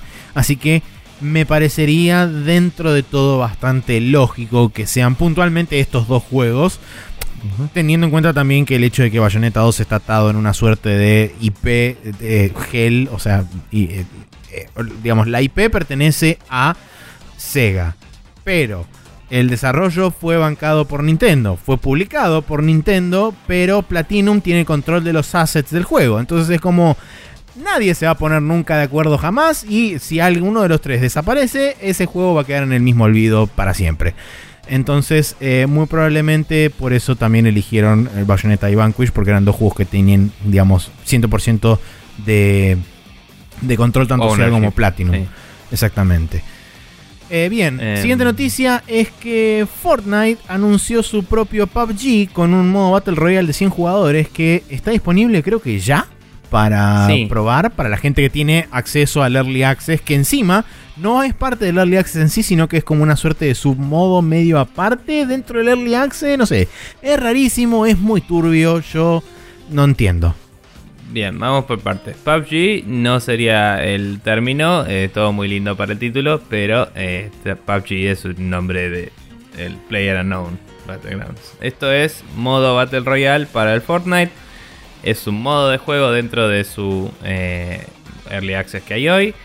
Y eh, es básicamente lo mismo de se tiran 100 personas eh, en un lugar y se tienen que cagar a tiros, pero mientras puedes construir tus bases también, usando las mecánicas que ya usas en el juego para armar fortalezas y eso. Lo cual indicaría probablemente partidas potencialmente más largas y eventuales analogías con el como es con el StarCraft y flashear ser Rush y ganarle al otro antes que levante su base, supongo. Pero bueno, em, en el video de anuncio están mostrando así un montón de gente construyendo casitas y un montón de gente destruyendo casitas. Y parece interesante, pero no sé cómo puedes hacer para incentivar que la partida dure suficiente para armarte algo lindo, digamos. Eh, así que no, no sé, hay que ver si tiene éxito o no si tiene más éxito que el modo normal o si simplemente la gente va a seguir jugando PUBG a la mierda. Porque. Sí, eh, hablando incidentalmente de PUBG, se anunció, creo que hoy o ayer, que es el juego, hoy por hoy es el juego más jugado en Steam, con más de un millón y pico, habiendo superado al Dota por bastante. De hecho, creo que superó el límite máximo del Dota, que había sido 1.2 millones de jugadores concurrentes, creo que ya lo pasó. Está tipo 1.3, 1.4, una cosa así. ¿Pero lo está pasando consistentemente o...? No, lo pasó una vez, pero sí mantiene más de un millón consistentemente, aparentemente. Ok, no sé cuánto mantiene el Dota normalmente, pero sí. Creo que anda por 700.000, una cosa así, una, una también. Bueno, eh, así que nada, de una u otra forma Epic gana porque el PUBG está hecho con Unreal, así que... Sí, sí, obvio. Eh, lo único que sí me resulta interesante es el hecho de que es un juego en Early Access donde, según la nota, hasta el día que anunciaron esto, tenía exclusivamente contenido PvE, o sea, era voz contra la IA de la máquina. este es el primer modo que tiene va a tener player versus player y que todo parece indicar que es una reacción directa, por lo menos eh, a primera vista, del éxito masivo que está teniendo PlayerUnknown Battlegrounds. Cuando todo el mundo pensaba que los grandes publishers, que los Activisions, que los EAs, que potencialmente los Bethesdas del mundo o los Ubisoft del mundo iban a reaccionar primero frente a la masividad que tienen eh, que está teniendo PlayerUnknown Battlegrounds, fue justamente Fortnite el que primero reaccionó Habrá que ver si de acá a un año o un año y medio empezamos a ver, digamos, la guerra de los clones, por ponerle un título alegórico. Em, y ver qué resulta de todo ese despelote, quién sale al final victorioso. Muy probablemente PlayerUnknown Battlegrounds porque fue el primero eh, y fue el que mm, se llevó, digamos, el gran player base. Bueno, el primero, digamos, que lo hizo exitosamente. Sí, fue el gran caso de éxito. Eh, el, reigning champion, como le dicen. Así es. Bien. Eh, pasando a la siguiente noticia, Nintendo decidió en un ataque de sanidad mental eh, declarar que va a sacar más SNES e Classics para el año que viene. Em, y va a sacar de nuevo la NES Classic dado a la increíble demanda, entre comillas, de los fanáticos. Así que eso permitiría que dejen de subir pelotudamente los precios de la misma y de la otra también, en teoría. Y mm, sigue sin haber números reales de cuántas se vendieron, cuántas se están produciendo, etcétera. Pero la idea es suplir la demanda aparentemente. Eh, no sé qué tan limitadas o no van a ser. Eh, pero es como, bueno, están pidiendo un montón, hay gente viviendo de, revender estas cosas y no nos cabe una mierda, así que vamos a sacar más, lo cual es una decisión muy sensata de su parte. Hay que ver si la llevan a cabo de forma satisfactoria o no. Sí, considerando que la NES Classic salió el año pasado y aparentemente se dejó de producir, por lo menos de boca de Nintendo se dejó de producir en abril de este año y recién en septiembre de este año están diciendo que la van a volver a producir recién a mediados del año que viene, es como que se tomaron bastante tiempo para analizar quiénes estaban llenando de plata con respecto a esto y cuánto no les cabía un carajo aparentemente eso que estaba sucediendo. Por otro lado, el hecho de haber anunciado el aumento sustancial de unidades que se van a seguir fabricando de la SNES Classic y que además se van a seguir fabricando y shipeando bien entrado el 2018, cosa que no era originalmente lo planeado, sino que habían dicho que iban a hacer más cantidad que la NES Classic, pero que se iba a cortar el último día del año calendario de 2017. Ahora aparentemente la tonada es otra y eh, Reggie en una entrevista, a la cual hacemos referencia después, pero en una entrevista dijo que eh, ellos no quieren y no recomiendan que la gente vaya a pagar de más por tanto esta consola como la NES Classic y por eso están haciendo eso. Ahora, como contraparte. no lo recomiendan porque no le llega la platita. Por supuesto. Ahora, como contraparte de eso, en esa misma entrevista, Reggie, y pasando a la siguiente noticia, advierte que podría haber faltantes de stock de la Nintendo Switch para la temporada de Navidad 2017. ¡Bien! Un paso para adelante, 75 para atrás. Así que así estamos. Y pasa que. qué sé yo, es como como decíamos otras veces, no sé qué fábricas usan para qué, pero no puedes fabricar sí, todo a la consolas en paralelo a la vez. O sea, probablemente la NES y las NES las hacen las mismas fábricas. La Switch tal vez no, pero tal vez por cómo funcionan las empresas y la vida, eh, tenían alocado un presupuesto que esto es producción de hardware y no puedes salirte de ahí porque alguien dibujó ese número y no un número más grande. Y eso sí, aunque tengas la plata, ¿viste? Sí, Así que nada, con suerte, si lo planean mejor, el año que viene pueden corregir el curso. Pero antes de eso, dudo que, lleguen a, doblar el barco porque hacia el final del año las empresas que tienen excedente se gastan todo y las empresas que están ahí eh, recortan y el Nintendo está eh, bastante bien seguramente pero también es como, bueno, la cantidad de fábricas que tenés es limitada. sí, por supuesto. Si no estuviste fabricando todo lo que podías fabricar antes, no puedes fabricar el doble ahora. Como, como el, Ese es otro dicho también del de... Eh, nueve embarazadas no hacen un bebé en un mes. Como- Sí. tipo, bueno, si no arrancaste antes, eh, jodete. Pero Sí, bueno. no, tal cual. Eh, anécdota personal con respecto a esto, justamente esta noticia fue una de las razones, sumado a la Nintendo Direct, que vamos a hablar después, más adelante. Esta noticia fue casi directamente responsable de que yo me haya comprado la Switch ahora y no haya esperado tipo a noviembre. Porque si el mismo Reggie está diciendo que posiblemente haya faltantes, es que no se va a conseguir ni por puta casualidad una consola entre fines de octubre y principio del año que viene. Entonces dije, Pregunta, ¿te compraste la Neon o la Grey? Eh, no, me compré la aburrida, la gris. ok. Bueno, al menos no nos vamos a confundir los controles. Sí, Pero bueno. eh, pero bueno, eso. Bien. Eh, continuando, tenemos que. eh, la. Sí, esa la- dijiste la de Reggie recién. Así que Digital Foundry ofrece más detalles sobre Intelligent Delivery, el nuevo sistema de Microsoft para entregar contenido digital en Xbox One. Y esta no la leí, así que no sé exacta- exactamente Bueno, qué estamos eh, muy, muy rápidamente, Digi- Intelligent Delivery es el nombre que tiene Ah, el me lo nuevo sistema. y no lo llegué a ver. Sí, el nuevo sistema de, de entrega de contenido digital en Xbox One que va a servir para diferenciar lo que son la, la Xbox One S de la Xbox One X en varios Ah, es para no aspectos. bajar los assets 4K. eh, si no Exactamente, pero no X es únicamente ¿no? para eso, la verdad que tiene un par de agregados bastante interesantes. Sí, justamente como dice Nico, este sistema lo que va a hacer es le permite a los desarrolladores taguear contenido con un ID particular que la consola eh, contra el servidor van a chequear y le van a decir, bueno, vos sos una S, descargate esto, vos sos una X, descargate esto. Con respecto puntualmente a lo que son los assets 4K de los juegos que van a venir con soporte para Xbox One X.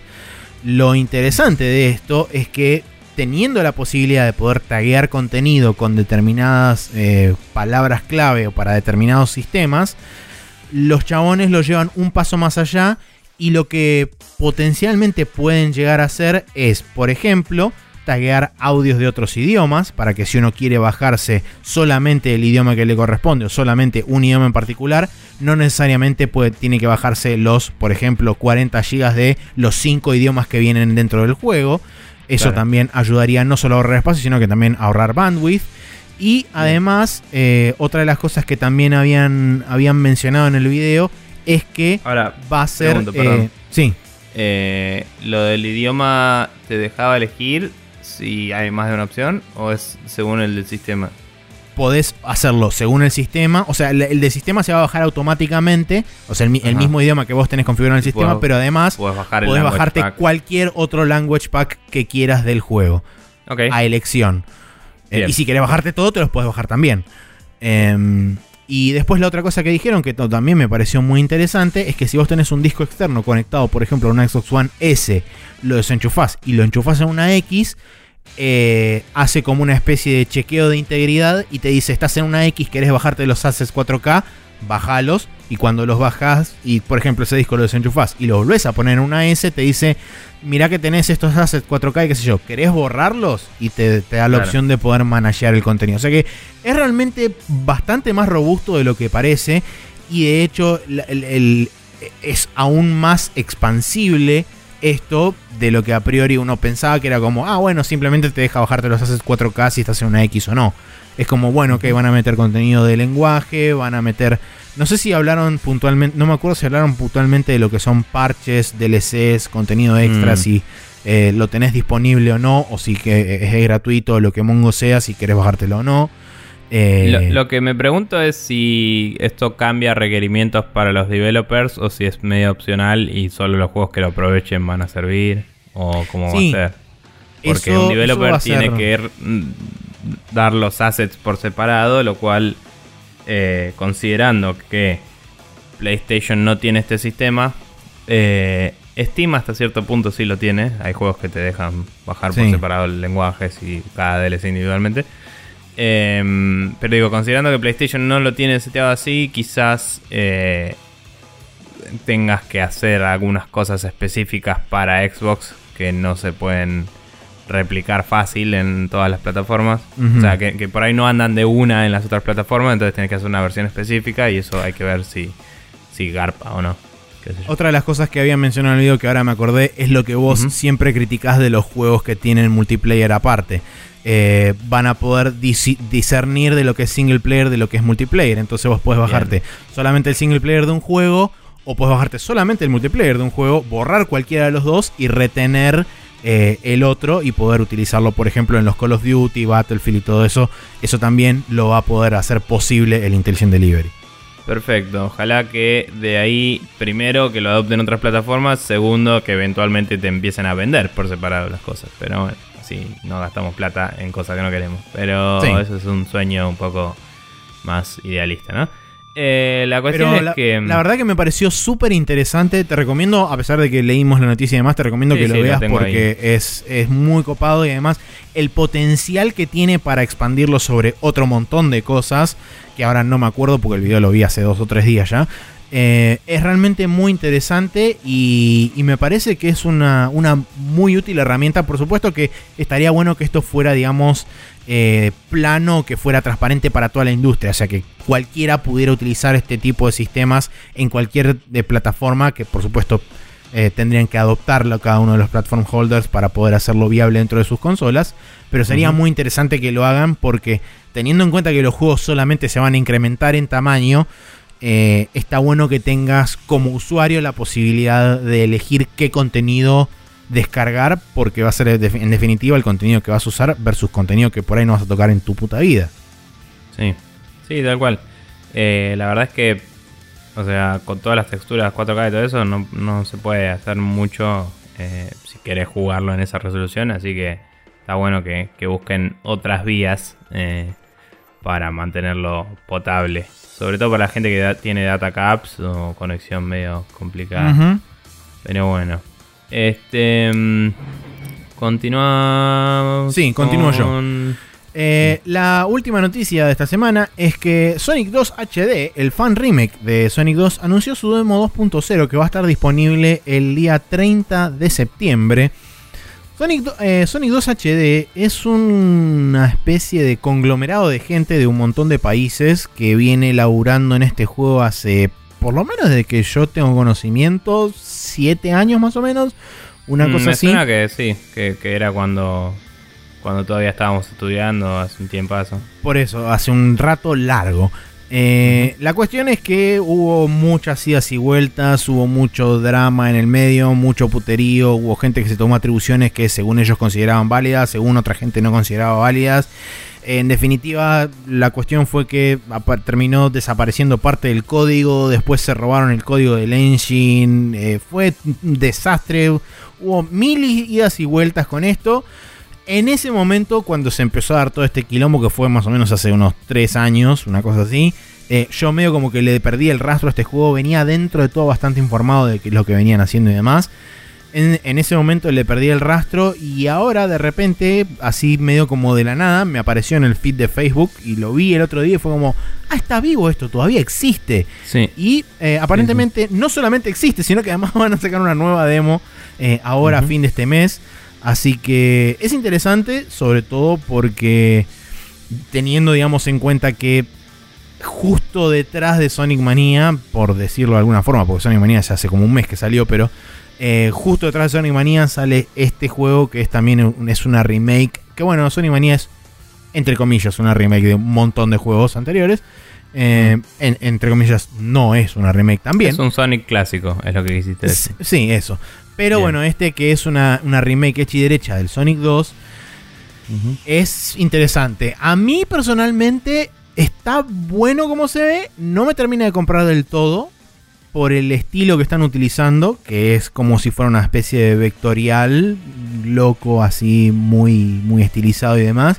Se ve lindo, pero mm, no sé. Eh, tendría que verlo en movimiento y tendría que jugarlo para ver qué onda. Pero em, esas son mis impresiones al respecto.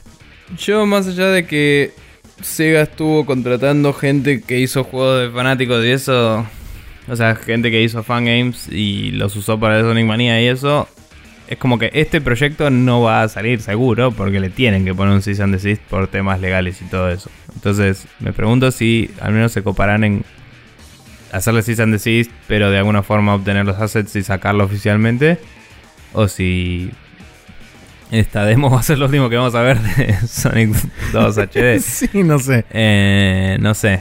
Pero la gente tiene que empezar a hacer sus propios juegos y dejar de hacer fangames. Eh, porque es un montón de laburo que está buenísimo y todo y no lo puedes sacar. Es una mierda. Eh, ¿Qué sé yo? Eh, Después le sirve para el currículum, seguro, pero es como algo que no podés oficialmente mostrar. Eh, o, o no, no puedes mostrar más que por ahí algún video o algo que ya hayas mostrado. No, no puedes mostrarlo el juego, digamos. ¿Qué sé yo? Whatever. Sí, es, Eh, es complicado. Sí. Calendario para la semana correspondiente, el martes 19 de septiembre sale el Echo para Windows y PlayStation 4, el Hidden Dragon Legend para PlayStation 4, el Marvel vs. Capcom Infinite con las peores caras de tu vida para Windows, Sí. PlayStation 4 y Xbox One, el Mer- Mary Skelter Nightmares para PlayStation Vita, el NBA 2K18 eh, para Windows, Switch, eh, PlayStation 3, PlayStation 4, Xbox 360 y Xbox One, el Pankapu para eh, PlayStation 4 y Xbox One, que no tengo idea qué carajo es. Yo Pero tampoco. suena a un puzzle o algo japonés, ni idea. El jueves 21 sale el SteamWorld Dig 2 para la Nintendo Switch. Eh, ¿Sabes si en 3DS también salía? No sé. Mm, no tengo idea. Creo que salía, pero no sé si esa misma semana. Ni idea. Eh, viernes 22, el Dragon Ball Xenoverse 2 para Nintendo Switch, el Guild Wars 2, Path of Fire eh, para Es la Windows. expansión. Eh, sí, eh, una de las. ¿sí? Una de Creo las. que es la. No sé si ya se anunció tipo como la última, pero creo que era un evento relativamente grande. El Pokémon Tournament DX para Nintendo Switch, que me bajé la demo y todavía no la probé, hace como tres semanas que la tengo la demo. El Project Cars 2 para Windows, PlayStation 4 y Xbox One. El SteamWorld Dig 2 para Windows, Mac y Linux. El Lego Ninjago Movie Video Game eh, para Windows, Switch, PlayStation 4 y Xbox One. Y el Caveman Warriors para Windows, Switch, PlayStation 4 y Xbox One, que no tengo idea de qué carajo es. no, pero bueno. seguramente hay guerreros y hay hombres de las me, cuevas. me encantaría que, se- que fuera un museo de cavernícolas, pero no lo va a hacer. Eh, sería lo mejor, sería literalmente lo sí, mejor. sería muy bueno. Pero bueno, sí. Eh, eso. Bueno, eso es todo. hemos terminado entonces con el Rapid Fire y el calendario. Ahora nos vamos a ir a charlar sobre la Nintendo Direct que ocasionó que mi Switch de repente se materializara delante de mi televisión.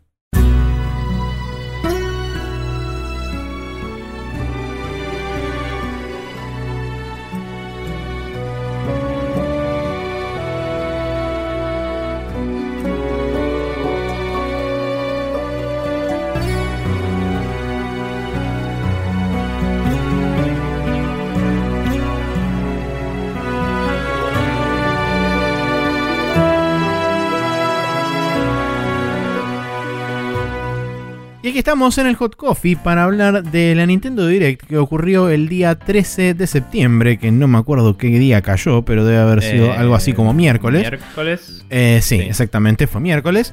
Eh, y duró alrededor de 45 minutos, se dividió en dos grandes segmentos. Tenemos 3DS y Nintendo Switch.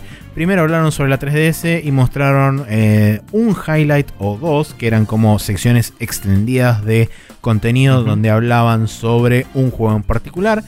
Eh, En este caso, el primero en el que, del que hablaron fue el Pokémon Ultra Sun y el Ultra Moon, que salen el 17 de noviembre. Así Sí. es. Y esto está mal puesto porque esto tiene que ir acá adentro. Así, ahí está. Em, Bien. Donde dieron un poco más de detalles sobre la historia y qué onda y qué pasó. Aparentemente viene un Pokémon nuevo, le hace cosas raras a los Pokémon legendarios y se transforman Sí. en Pokémon legendarios raros. Como Eh, corruptos o algo así. Me hizo acordar bastante al Monster Hunter 4, que hay como un, un monstruo que tiene una influencia negativa sobre otros monstruos y es como que peleas contra variantes más locas de eso. Ok. Pero bueno. Bueno. y de hecho Eh, se parece el bicho, pero bueno. Y después aclararon que para la gente que preordene el juego antes de su salida van a tener eh, un Pokémon especial, que no sé cuál es, pero yo anoté Pokémon especial.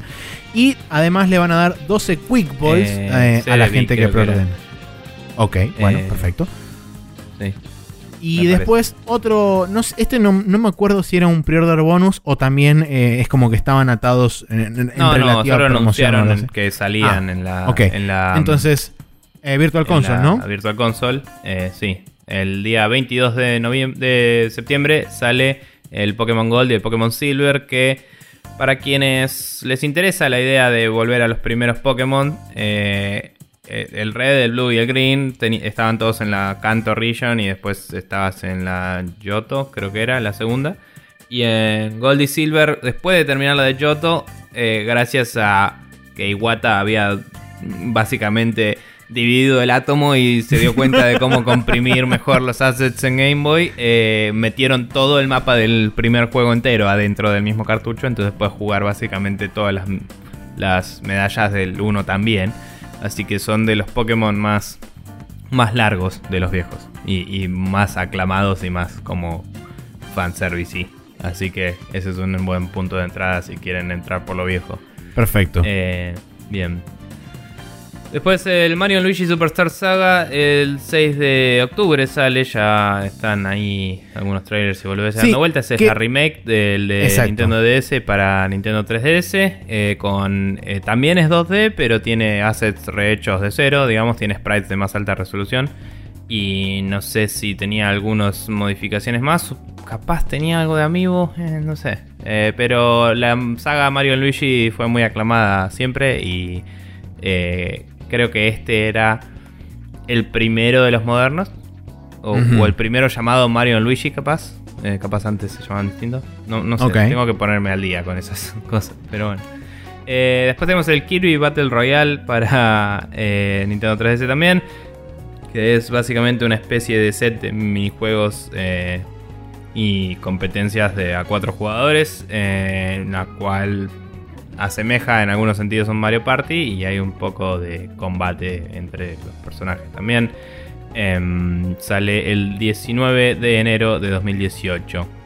El Yokai Watch 2 Psychic, Psychic Specters, que sería como la, tercera versión del, del, eh, Yokai Watch 2. Así como Pokémon suele tener dos versiones y una tercera que mezcla un poco de las dos. Este sería como la versión definitiva de este. Claro. Eh, sale el 29 de septiembre. Eh, después el 6 de diciembre sale Layton's Mystery Journey, que aparentemente jugás con, no sé si 6 es de la sobrina. ¿Qué? 6 de octubre.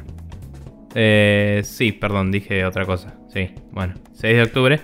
Eh, aparentemente jugás con, no sé si era la sobrina o qué, pero es como que sos una minita que tiene el apellido Layton. Por ahí sí, de la hecho, hija, no, no en conozco. Japón fue conocido como Lady Layton. eh, acá le pusieron otro nombre, pero en Japón se llamaba Lady Layton antes Arlanga y la pelota hervida.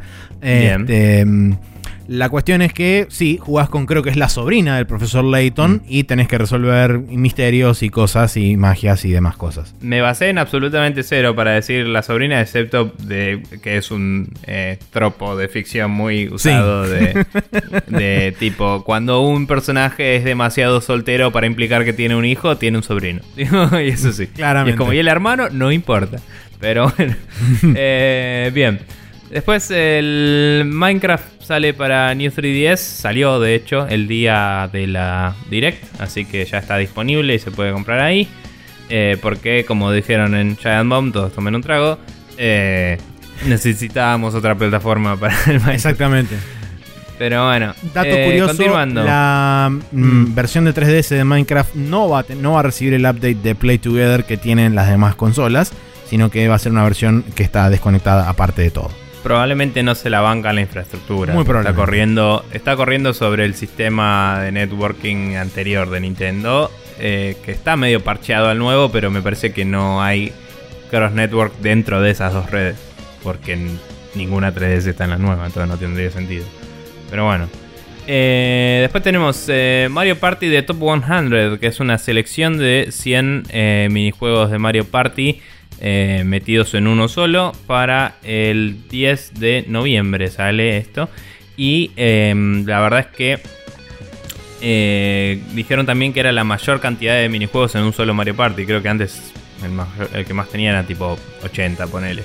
Así que para tener en cuenta, eh, seguramente no tenga mucho de Wii, porque en los de Wii tenían mucho motion control.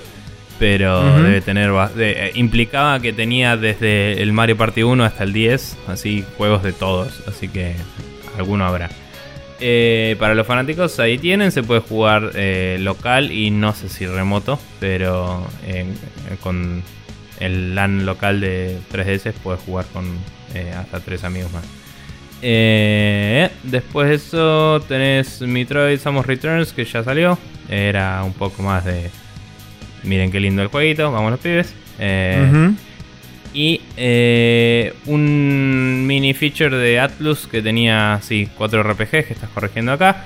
Radiant Historia, que es un port de un juego de DS que casi me compré cuando estaba mi eh, buying spree de comprarme los juegos de DS que quería jugar antes de morir y que jugué solo al Ghost Trick de todos esos. Eh, y ahora digo que bueno que no lo compré porque va a salir y se ve re lindo. Que es un RPG bastante clasicoide, estilo de los viejos Final Fantasies quizás lo más comparable hoy es el Bravely Default, digamos. Tiene sistema de jobs y cosas así. Y el estilo gráfico es parecido, pero todo 2D. Y los sprites son muy, muy lindos. Yo en su momento lo estuve chusmeando bastante. Y me parece copada la idea de poder jugarlo eh, con el aspect ratio de la 3DS y un poco retocado, que, le viene bien la lava de cara. Eh, después está el Etrian Odyssey 5, que hay una demo disponible actualmente. Eh, que continúa la saga de Trian Odyssey, que son esos que se ven en primera persona y vas por un dungeon y puedes ir mapeando lo que quieras. Después está The Alliance Alive, que no me acuerdo en particular. ¿Algo eh, destacable sobre este? Mm, la verdad que no le presté demasiada atención porque como son cosas de 3DS y no tengo 3DS fue como, ah, sí, bueno, mira. Mm. Eh, parecería ser una suerte de RPG, JRPG isométrico, así visto medio en tres cuartos. También la estética era muy. Las remakes de Final Fantasy 3 y 4 o, o Bravely Default, así. Sí, tirando a Bravely Default, sí. Sí. Em, y después el último, no sé qué era para SMT, era. Shin Megami Tensei. Ah, Shin Megami Tensei, sí. Strange Journey Redux, que es. Aparentemente es, una, remake, del primero, creo. Del no sé. no conozco que era la saga Tensei. Creo que era una remake de una versión del primero, porque me parece que el primero también tuvo más de una versión. Eh, debe ser de la subsistence de eso, digamos. Claro. Em, Japón. Eh, bien, después tenemos un nuevo juego de Apollo Justice. Eh, que decía que iba, entre comillas, explorar el origen de nuestro Ace Attorney favorito, lo cual me resultó medio loco que tipo sea un juego de Apollo Justice y no de eh, cosas de... Ah, no me sale ahora. Ace Attorney de Phoenix Wright. Sí, de Phoenix Wright. Em, pero por ahí eh, Apollo Justice de alguna forma está buscando a Phoenix Wright y no sé. No, no entendí a qué se refería con su PR speech. Así que lo que sea. Nuevo juego de Apollo Justice. Eh, después el Fire Emblem Warriors eh, sale para New 3DS el 20 de octubre. Em, sí, sale el mismo día también para Switch. Sí, dice exclusivo porque no sale en 3DS normal, pero claro, exactamente. también, como se sabe. No sé qué. Eh, una cosa, el Apollo Justice tiene fecha para noviembre de este año, así que para la gente que le interese, sepan que noviembre. Y después el último anuncio de la 3DS es que sale una nueva, una nueva 2DS Excel eh, de color naranja en vez del azulcito ese medio naranja y blanco era, sí. Naranja y blanco, exactamente. Sale el 6 de octubre, el mismo día que sale el Mario Luigi y el Layton's Mystery Journey. Eh, usan combinaciones de colores bastante amenas y lindas las 2DS. Como que uno dice naranja y blanco suena medio loco, pero es un naranja medio pastel, digamos, que no, no es muy llamativo. Y sí, no es un naranja chillón. Está bastante como estilizado. Eh, me, gustan, como se ven. Sí. Eh, en comparación, la 3DS, que la tengo acá cargando la New porque estoy bajando el, eh, el coso del Metroid.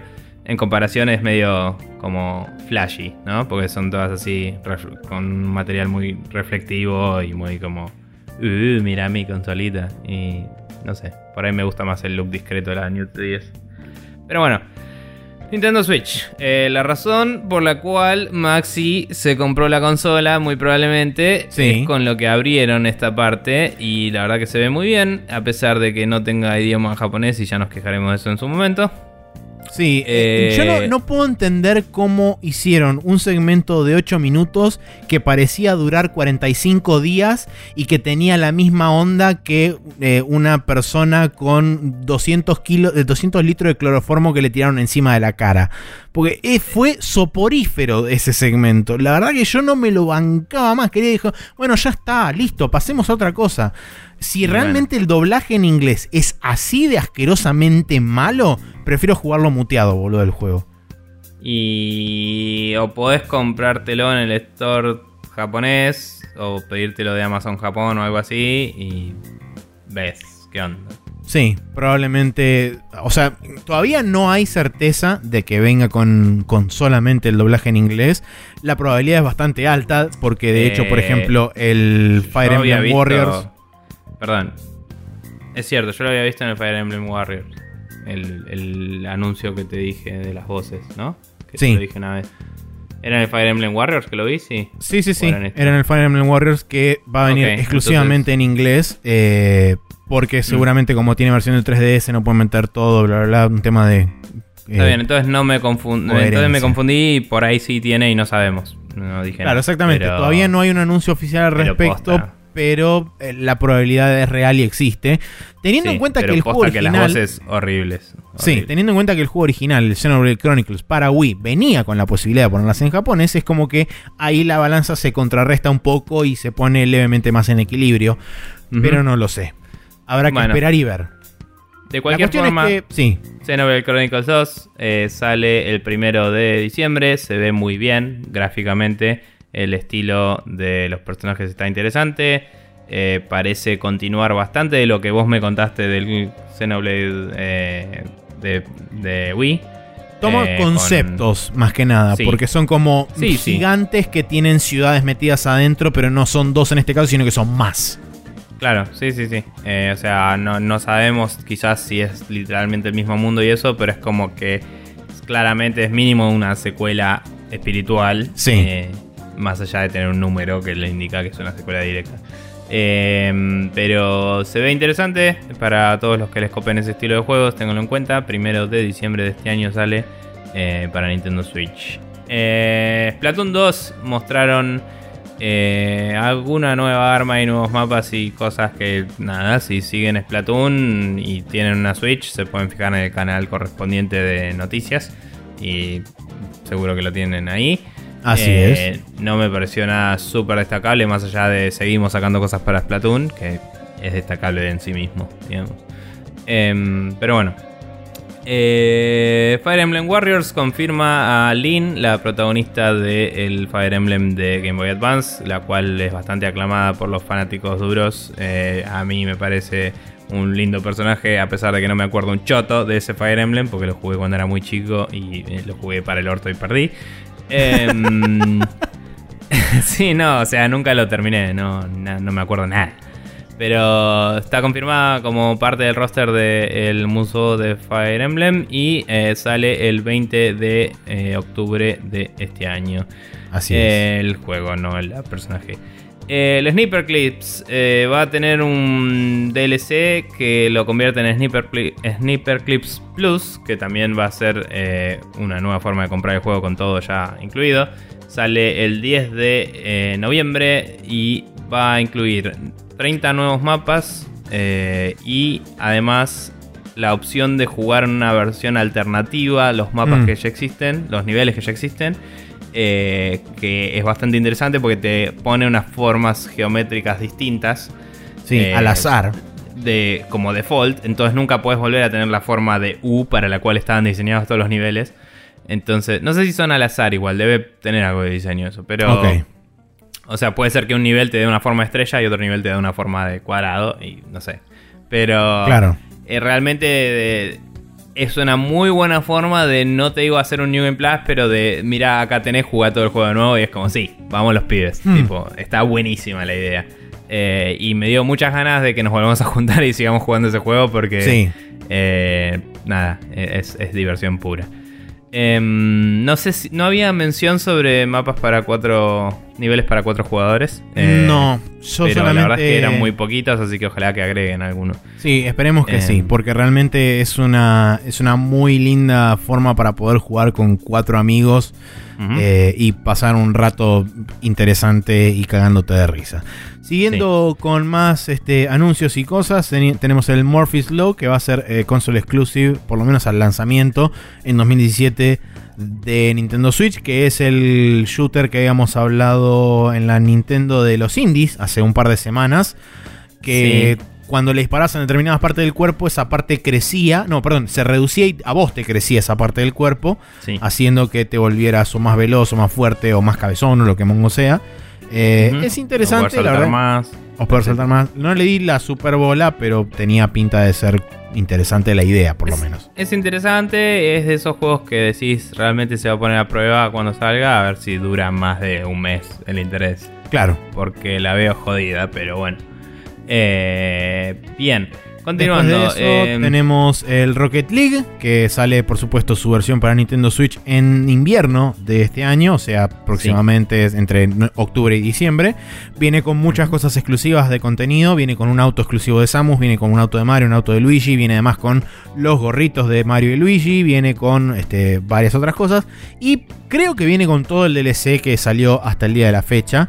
Eh, eh, no sé si uno de los últimos eso. packs que va a salir ahora o que salió hace poco, pero creo que Mm. viene con todo el resto del DLC incluido dentro O sea, del juego. viene con todos los mapas y, y cosas que se hayan parcheado al juego, pero los DLCs hasta ahora eran todos estéticos, así que no sé si te los incluían. Por ahí te regalan alguno, pero me parece que lo que van a hacer es tener Bueno, los exclusivos sí, de Nintendo me, nada más. me confundí, o sea, Pero mal. sí tiene mal- todo- todos los mapas y todo, todos los modos hasta la fecha los tiene porque para que no incluirlos Sí. y después te los vas a tener que bajar.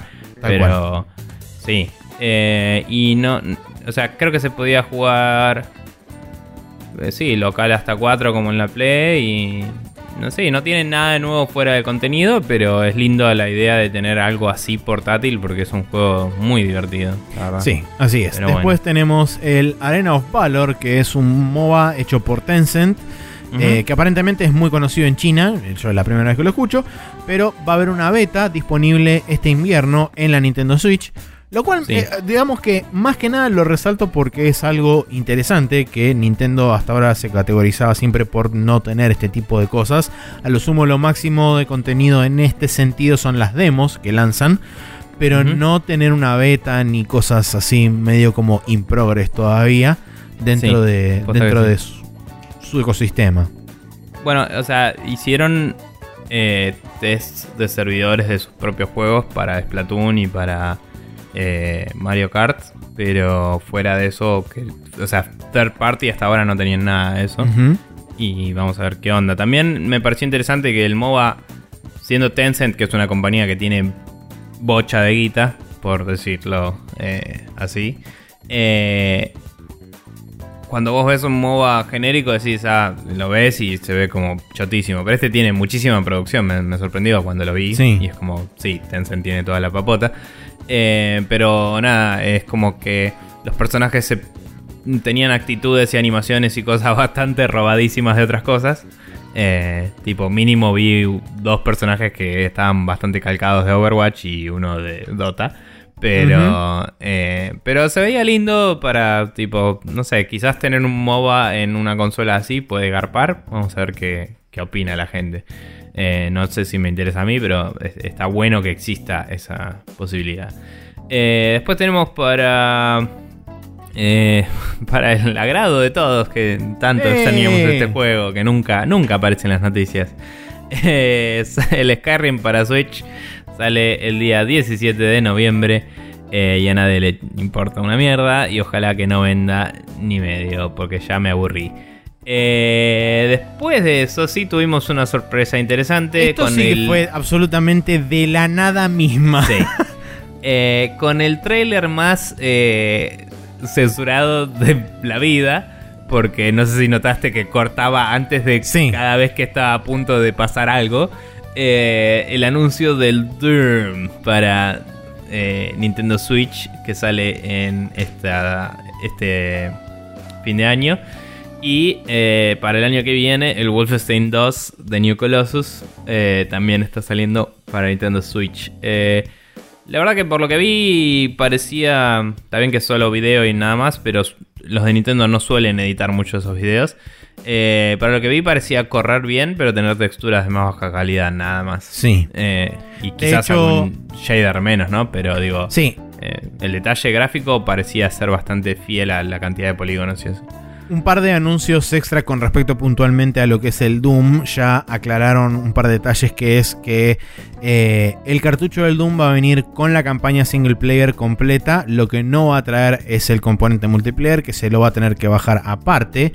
Desde, eh, para la gente que lo quiera jugar, por supuesto, desde el store de Nintendo o desde el eShop y no va a traer el Snap Map, el, componente multiplayer. Así que solamente va a ser el single player y el multiplayer descargado aparte para la gente que lo quiera tener.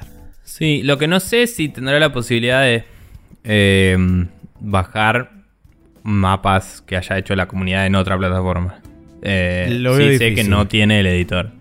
Y qué sé yo, los assets son los mismos y creo que la idea del SnapMap es que es la herramienta que usan los developers. Por ahí lo que hicieron fue no portear la herramienta, pero si realmente lo hacen con la misma herramienta, por ahí anda. No, no sé. Pero bueno.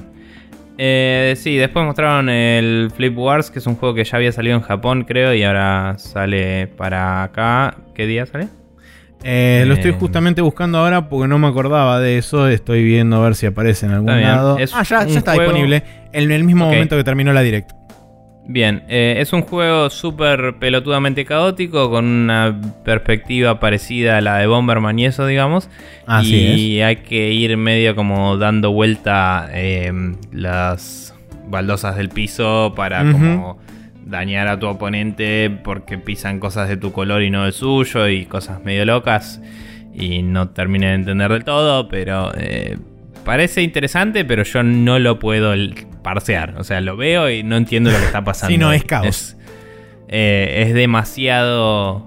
E, es un juego de esos que en 2D por ahí funcionaría bien, pero en 3D con todas las luces y pelotudeces que tiene es bastante ilegible, en mi opinión. Pero bueno. Em, Comparto. Bien. Eh, después tenemos eh, el anuncio de una nueva, digamos, franquicia de Nintendo llamada Arcade Archives, donde van a ir sacando algunos juegos de sus eh, históricos arcades, que eran bastante pocos, creo que había un total de como 15, o sea, no pueden sacar más que esos, así que es lo que hay. pero nada, está tipo todas las versiones versus de sus juegos, como Mario, Super Mario Bros. versus el no, Mario Balloon Fight. No, está el Super Mario Bros. Versus aparte. Después ah, iba a mencionar que está el Mario Bros. Eh, bear with me a little. Eh, Balloon hmm. Fight versus Ice Climber versus, eh, etcétera, etcétera. Está también la versión de arcade del Punch Out, que es un poco distinta a la, a, la de. Em, a la de Famicom. tiene sprites un poco más grandes y otros tipos de variables en juego, digamos. Y el Mario Bros. original, que es para quienes no lo recuerdan o no están seguros, el que iba subiendo. Va, iba subiendo. Iba eh, limpiando pantallas de enemigos con los bloquecitos de Pau y tenías em, tuberías que entrabas por un lado y salías por el otro. Y cuando ibas limpiando los niveles, pasabas al siguiente y al siguiente y al siguiente. Em, y tenías que golpear las tortugas desde abajo para que se den vuelta y después le saltabas encima. Exacto. Eh, y nada, la verdad es que es interesante tener estos juegos y el hecho de que la Switch ya te traiga dos controles con los Joy-Cons te permite jugar a todos ellos eh, sin problemas. Así que es una linda forma de, pasar un buen rato eh, con alguien más. Eh, sí, cabe destacar que no son oficialmente del Virtual Console, sino que son de esta nueva franquicia que se llama Arcade Archives. Me perdí. Arcade Archive, eso. Así que, nada, interesante. Sí, el primero que va a salir va a ser el Mario Bros. para, para Coso, va a salir el 27 de septiembre. Así que para la gente que lo quiera, lo quiera comprar, ya anótense en el calendario del día 27 de septiembre. Va a estar disponible ese. Después siguieron con los amigos de Zelda, los cuatro campeones que van a estar disponibles el 10 de noviembre. Y cada uno de los campeones va a traer un casco que va a similar al aparato que manejaban cada uno de esos campeones, a una de las bestias, que va a hacer algo, no, no sé qué, porque no, no escuché en, ese momento. No lo, estaba, Ah, bueno, lo estaba viendo y fue como, ah, mira qué loco. No, pues cada uno tiene su habilidad única, entre comillas, y los cascos sí, son eh, muy similares a las, a las caras de los, de los bestias de las legendarias. Y eh, son todos cascos para la armadura de Guardian. De, de, Guardians que las conseguís en un lugar del juego, pero es interesante porque ya había una armadura de Guardian con un casco y acá es como que son distintos cascos para el mismo set y es la primera armadura que tiene eso. Em, y quedan bien todos, lo cual me pareció bastante loco. O sea, son medio ridículos, pero. pero tienen un, mínimo sentido estético tienen. sí, me pareció muy bien integrado con el diseño de la armadura, la verdad. Em, bien. Pero bueno, sí. Y también creo que daban eh, algunos chests y boludeces como los otros amigos. Pero... Es posible, sí. Bueno, después de eso tenemos deporticosas que no interesan, como el NBA, el FIFA y todas esas cosas que bla. Eh, confirmaron la fecha de salida del Pokémon Tournament DX que sale el 22 de septiembre. Sí. Y eh, también ah, hablaron sobre el Project Octopath, que Octopath Traveler, perdón. Es un JRPG hecho por la misma gente que hizo el Bravely Default, que va a salir en 2018, aparentemente exclusivo para Nintendo Switch. Sí. Em, es un juego que todavía está en desarrollo, de hecho eh, creo que va a tener dentro de poco una, una encuesta con respecto a la demo esta. Que para la gente que lo juegue, que se yo, va a poder dar, va a dar, puede dar el feedback, que la demo ya está disponible. Eh, puede dar feedback sobre la demo y qué sé yo y qué le pareció. Eh, es interesante visualmente lo que hacen. A mí personalmente no me copa mucho la mezcla de cosas de sprites con 3D, con sobre todo sprites que se nota tanto que son, digamos, pixel art y parece ser tipo pixel art de baja resolución. A mí no me jode tanto esa mezcla, sino el uso de luces dinámicas con ella. También. Es eh, porque, qué sé yo, si alguna vez viste o jugaste al Ragnarok Online eh, que tenía un poco más de resolución los personajes que esto, pero si lo viste, queda muy bien. Y hay juegos que lo hacen muy bien. Eh, pero cuando le metes luces dinámicas y ves proyecciones de sombras en base a sprites que son todas cuadradas y como focos de luz que eh, el pixel art ya tiene un sombreado hecho a mano y te lo tiñen de otros colores porque tenés luces dinámicas. Ahí es donde se empieza a romper. A menos que empieces a, usar shaders que eh, tiñan de a un cuadrado a la vez, digamos. A un, mm. pixel de, ese, pixel, art, no de la resolución real. Eh, si no haces eso, queda para el orto. Y hay muy sí, porque en realidad lo que pasa es que las luces están sobreimpuestas encima del render ese. Entonces, como que eso queda. lo rompe. Pero dicho eso, en movimiento me parece que el juego se aprecia más que los screenshots. No jugué la demo, pero digo, viendo el video eh, me convenció yo me la bajé la demo todavía no la probé porque es Zelda, pero bueno. Mm. Eh, nada, viendo el video me convenció más que lo que había visto hasta ahora, porque esto se había mostrado antes una vez, no me acuerdo sí, en la E3 del año pasado creo que se había mostrado, o en la de este año, no recuerdo. Eh, creo que fue este año y fue como un anuncio. No, en, la, en el anuncio de la Switch, en enero fue cuando se mostró. Ok, bueno. Eh, de cualquier forma, eh, sí, es como que viéndolo en movimiento me convenció un poco más y parece que está haciendo algunas cosas interesantes y no te digo particularmente transgresoras, pero sí eh, como que apunta a un público más adulto de lo que parece porque hay unos screenshots dando vueltas de la historia de la bailarina que tiene bastantes implicancias de gente que mm, tipo la tiene medio de puta la mina y que... Sí, está medio como una suerte de harem, una cosa así, medio como pseudo esclava sexual y demás, sí. Sí, está bastante saladito el asunto y ojalá, ojalá que no el feedback de la gente no lo atenúe porque me parece que está bueno cuando los juegos se animan a tratar esos temas. Hay que tratarlos bien todo, obviamente, pero me parece que eh, si van a pedir feedback, hay posibilidad de que eso pase y me gustaría que no pase, porque A mí me gusta la idea de que alguien pueda decir lo que quiera decir y después juzgamos si era un imbécil o no de última. Pero bueno. Claro. Em, pero nada, parecía interesante la historia de la mina así como estaba, digo, y si la tienen que modificar puede ser medio chato. Pero se ve lindo, la gracia de este juego, que no lo dijimos todavía, es que desde el principio del juego puedes elegir uno de los personajes. em, de, son ocho personajes claramente. Y cada uno empieza en un lugar distinto del mundo y tiene su propio backstory. Entonces ah, recuerda quizás un poco lo, lo más cercano es el primer Dragon Age. Sí. Em, pero Con las algunos historias juegos de origen. japoneses también por ahí hacían eso. Eh, me dijeron unos amigos un par de ejemplos, ahora no se me ocurren. Eh, pero nada, es, es interesante porque hace rato que no se hace eso. Y, mm, y hay que ver cuánto influye. Pero también cada personaje tenía su propia interacción única con NPCs. Su Solo habilidad mostraron especial. dos. Claro. Es como una habilidad especial social, digamos. Claro. Eh, es una interacción. Y la bailarina puede hacer un. como un lure para que la gente los, la siga. Entonces puede llevar gente a una trampa. O puede conseguir que la- un aldeano cualquiera, o guardia o lo que sea. eh, la siga y después usarlo como un assist en una pelea. O uh, lograr distintos efectos con eso.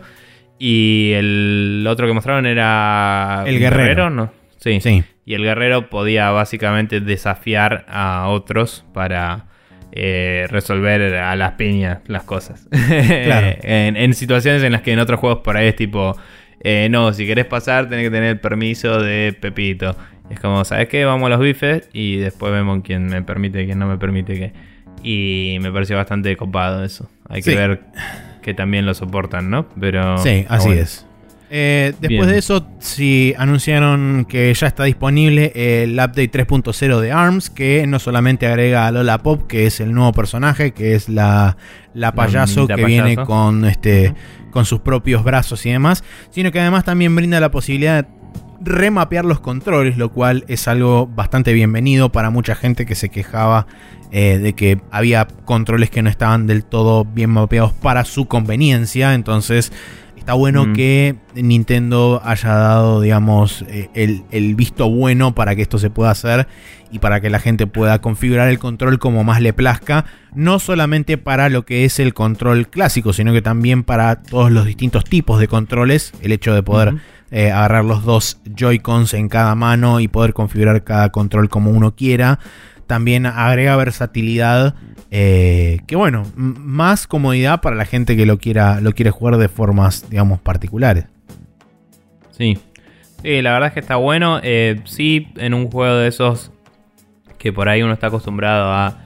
eh, no sé, yo lo juego y después viene un amigo y jugamos. Eh, si yo lo configuro todo como se me canta el culo, por ahí vuelve a venir mi amigo y no entiende una mierda. Así que quizás ahí es donde estaría bueno un sistema un poco más eh, de esos en los que... O sea, supongo que se guarda con la cuenta también, ¿no? Pero... Un Perfiles. sistema de esos en los que te logueas de alguna forma y, y es como que levanta tu control de ahí. Eh, Claro. en, en Steam, por ejemplo, los presets se guardan en el ID del control. Entonces, si yo Claro. me logueo, baja, baja de cloud el setup de control que tengo y usa eso. Eh, en PlayStation, no sé si lo guarda la cuenta. Supongo que si tengo otra cuenta local en la PlayStation y cuando prendo el control me logueo con esa cuenta, eh, por ahí levanta mis presets de accesibilidad. Pero sí, se me ocurre no que sé. sí. eh, acá no sé si será el caso, ojalá que sí. Porque en el ARMS cuando juegan de a dos puedes elegir si sos un- una persona que está en la Switch o si sos un invitado. Así que Ah, ok. hay que ver. Pero eso implica que uno de tus slots de personas esté gastado para esa persona. Mm, No sé. Hay que ver. Sí, habrá que ver. Bueno, Bien. Eh, siguiente noticia es que anunciaron el Dragon Quest Builders, el Dragon Quest Builders 1 para Nintendo Switch. Vamos. Va a estar disponible en primavera de 2018. Eh, Mm. Es como ya saben, es un juego que mezcla un poco de Minecraft con un poco de Dragon Quest y tiene una historia que aparentemente es la remake del Dragon Quest 1. Eh, Mm, so. O sea, tenés con- que. eh, digamos, literalmente, tal vez, porque tenés que reconstruir el, el, el reino de Dragon Quest 1. Pero no es el 1. Es como. Estás en el mismo mundo oficialmente que en el 1. Y se fue toda la mierda y tenés que reconstruirlo. Claro, bueno. Así que algo que ver con el 1 tenía, pero bueno. En fin. Y rehacer, o sea, remake. Claro, remake, claro. Eh, pero bueno, Dragon Quest Builders, Spring 2018. Después anunciaron el nombre oficial del juego que habían dicho en la E3 que se llamaba Kirby 2018, así a secas.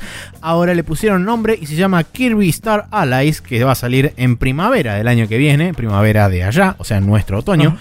Eh, para la gente que vio el, el tráiler de la E3 es nada, o sea, es un juego donde vos vas corriendo con Kirby y puedes agarrar aliados que los aliados se pueden transformar eventualmente en personas y se puede jugar de hasta cuatro personas a la vez.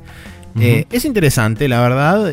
Es un, juego de Kirby como no se veía hace un rato largo en una consola de sobremesa, porque los últimos dos Kirby's habían sido el Rainbow de Wii, que era el, el, Yarn, no sé cuánto. El Epic Yarn. El Epic Yarn y el, de Rainbow el curso of Rainbow no sé cuánto, que era como si fuera de una plastilina o algo así. Eso, Kirby and the Rainbow Curse.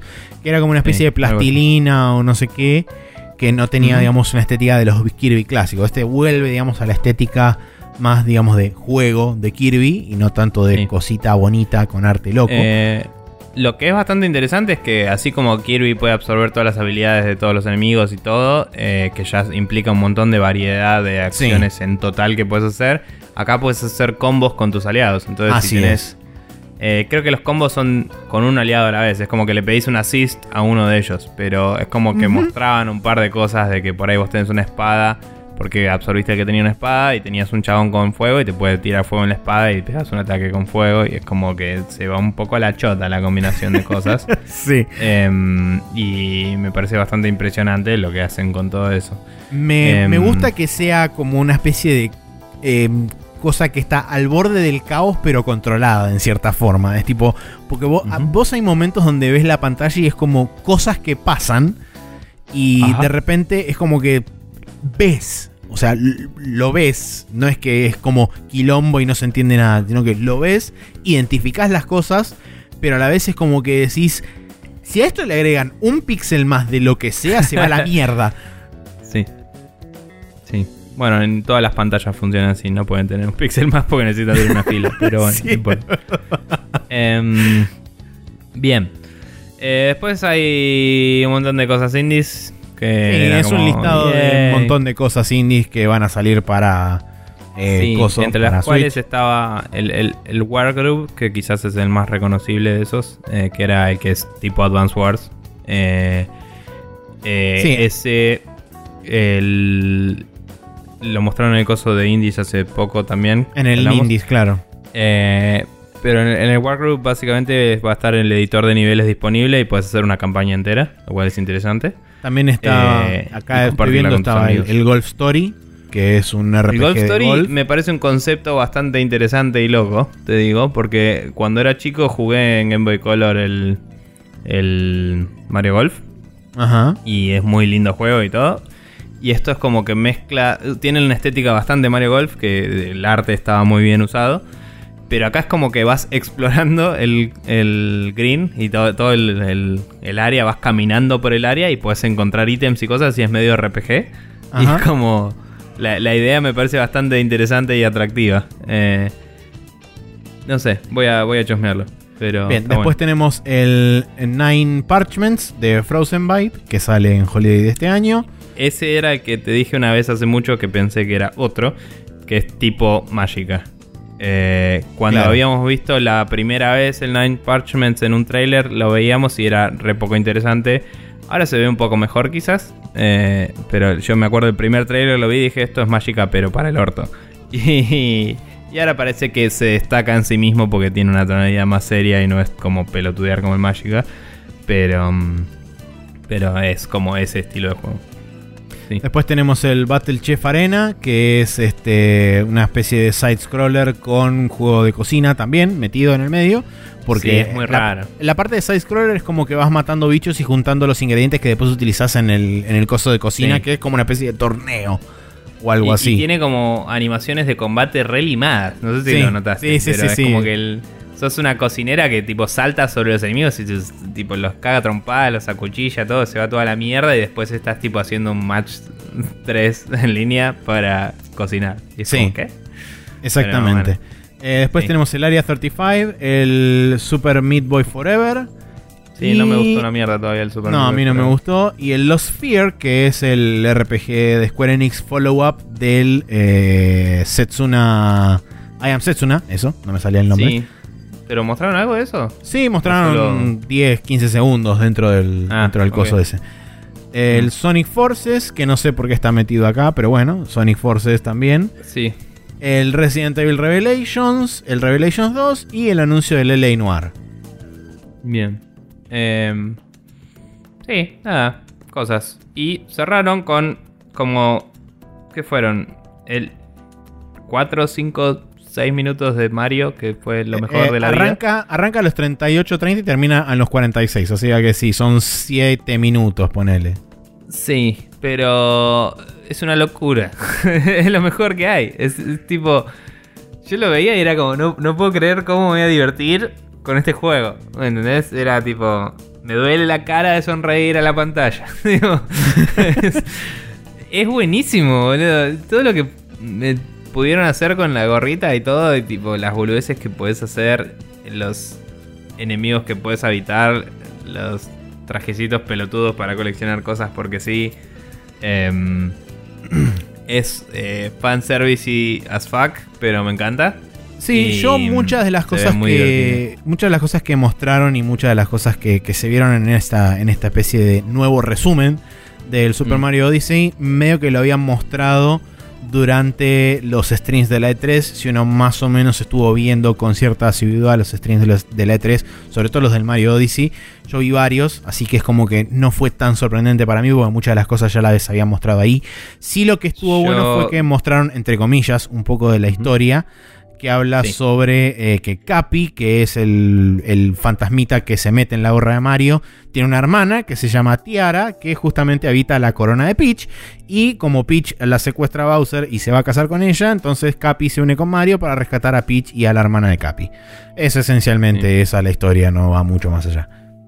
Sí, eh, nada, yo la- hay varios streams y cosas que a propósito no vi porque Nintendo con el Zelda lo hizo mucho más, pero el Zelda como es mucho más basado en sistemas quizás no me molesta tanto. eh, que era Nintendo muestra muchísimo de sus juegos últimamente. Es como después se queja de que los live streamers le chupan el, Sí. el business, pero ellos tipo te muestran horas de juego entre todo. Y es tipo, y, y- y siempre te vuelven a mostrar la misma parte una y otra vez hasta que te aburriste de esa parte y así empieza el juego y decís la puta que te parió Nintendo. Pero eh, cuando muestran estos trailers que están editados todos linditos con todas las mejores cosas, así como, comprate este juego ya, es como que te la sube eh, al infinito un toque. Em, y nada, garpa a pleno. Eh, aguante todo. Sí, bueno, Este, y, eh, también anunciaron junto con el Super Mario Odyssey, anunciaron un bundle de Switch que va a salir justamente el mismo día. Viene con los controles color rojo gorra de Mario y viene con una case, eh, con un protector eh, de, de viaje que también tiene el simbolito del Mario Odyssey y es de color ma- rojo Mario.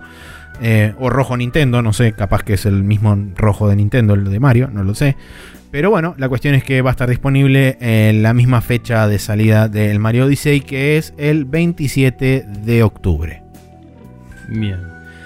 Eh, Pensamientos Sobre- finales, opiniones, etcétera. Sí, paréntesis sobre Dragon Quest. En su momento dije que me encantaría que salga para la Switch. Así que ahí está. Vamos los pibes. Eh, la verdad es que eh, se me bajó bastante el hype. Pero quizás eso es positivo. Porque también puedo volver a sorprenderme un poco. Lo que sea. Eh, y le agregaron, no lo mencionamos, pero le agregaron como una montura. Que puedes subirte a un, Ah, sí. a un tigre de diente de sable de, de Dragon Quest y vas tipo yay por los prados. Em, y te, te duplica la velocidad básicamente. Se, se ve que la gente estaba quejándose de eso y fue como, bueno, agregale ahí. Listo. Eh, nada, eso me parece bastante copado y hay que ver cómo corre en Switch y todo, pero se veía bastante lindo. Em, y me parece que hubo bastante variedad. Me pareció zarpada la cantidad de cosas de 3DS, no lo esperaba. Eh, Yo tampoco. Esperaba que siguiéramos con pocas cosas de 3DS por un tiempo. Eh, sí pareciera que es momento de que Nintendo no saque más de un juego de 3DS al año. Tipo, sacaron el Metroid ahora y ya hubo, creo que a principio de año hubo algo más de Kirby o algo así. Y es como, bueno, empezaba a bajar ahí y poner todo para la Switch mientras que los que quieran sacar para 3DS saquen porque es, como... Que si te pones a ver la lista de cosas de la 3DS, hay muy pocas cosas que son first party de Nintendo propiamente dicho. La gran Sí, sí, sí, mayoría son cosas third party. Por eso digo, me parece que tienen que volcarse del todo a la Switch y por ahí si quieren sacar un juego, bueno, o algo para decir, che, todavía se puede, lo que sea. Pero... Sí, es como decían en, en, eh, creo que fue el Giant Beastcast, que lo decían, no, no me acuerdo si fue el Giant Mowcast también, cuando Puede dijeron, básicamente, el próximo juego de Pokémon va a salir para Switch, fue como, bueno, ok. Sí, es como, estamos pegando el volantazo, chicos. Sí, los huevos están en esta canasta ahora. Eh, Claro. Pero nada, la verdad es que igualmente es como, che, sigue siendo una zarpada consola la 3DS. O sea, no hay 60 y pico de millones de unidades de 3DS dando vuelta por el mundo al pedo. Creo que hay más ahora, pero sí. Eh, 60 y pico me suena que es un número de hace un par de años, te digo. Em, pero nada, de todas formas, eh, muchos RPGs para los que les gustan los RPGs, en total, entre 3DS y Switch. Eh, Bastantes eh, cosas copadas. Y es como que la gente. La percepción de la gente ya está cambiando un poco, pero sigue estando el. La Switch tiene, tiene, pocos juegos. Y es mentira, todos los meses sale mínimo un juego interesante, que es más de lo que se puede decir de las otras consolas. Eh, lejos, diría. Así que la verdad es que se las trae y creo que decidiste un buen momento para entrar a la plataforma porque está bien que no te gustan necesariamente todos los mismos juegos que a mí, que a mí hay varios más que me interesan capaz, pero sí se vienen pronto los que te interesan y hoy ya tenés un par lindos para, para jugar, así que eh, ojalá que lo disfrutes, la Switch está buenísima, vamos los pibes y viva Perón. Así es. Bien, eh, dicho todo eso, entonces ahora nos vamos a ir a la última sección de este programa, que como siempre es el Special Move.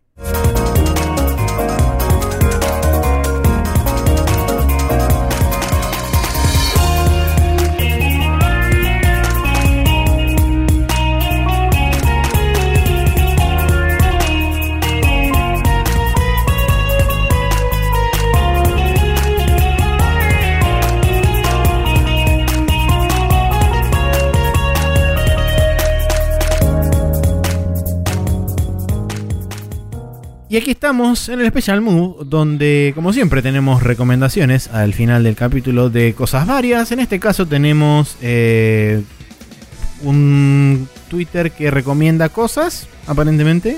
No, no recomienda nada. Dice Un cosas... Un thread, ahí está, eso.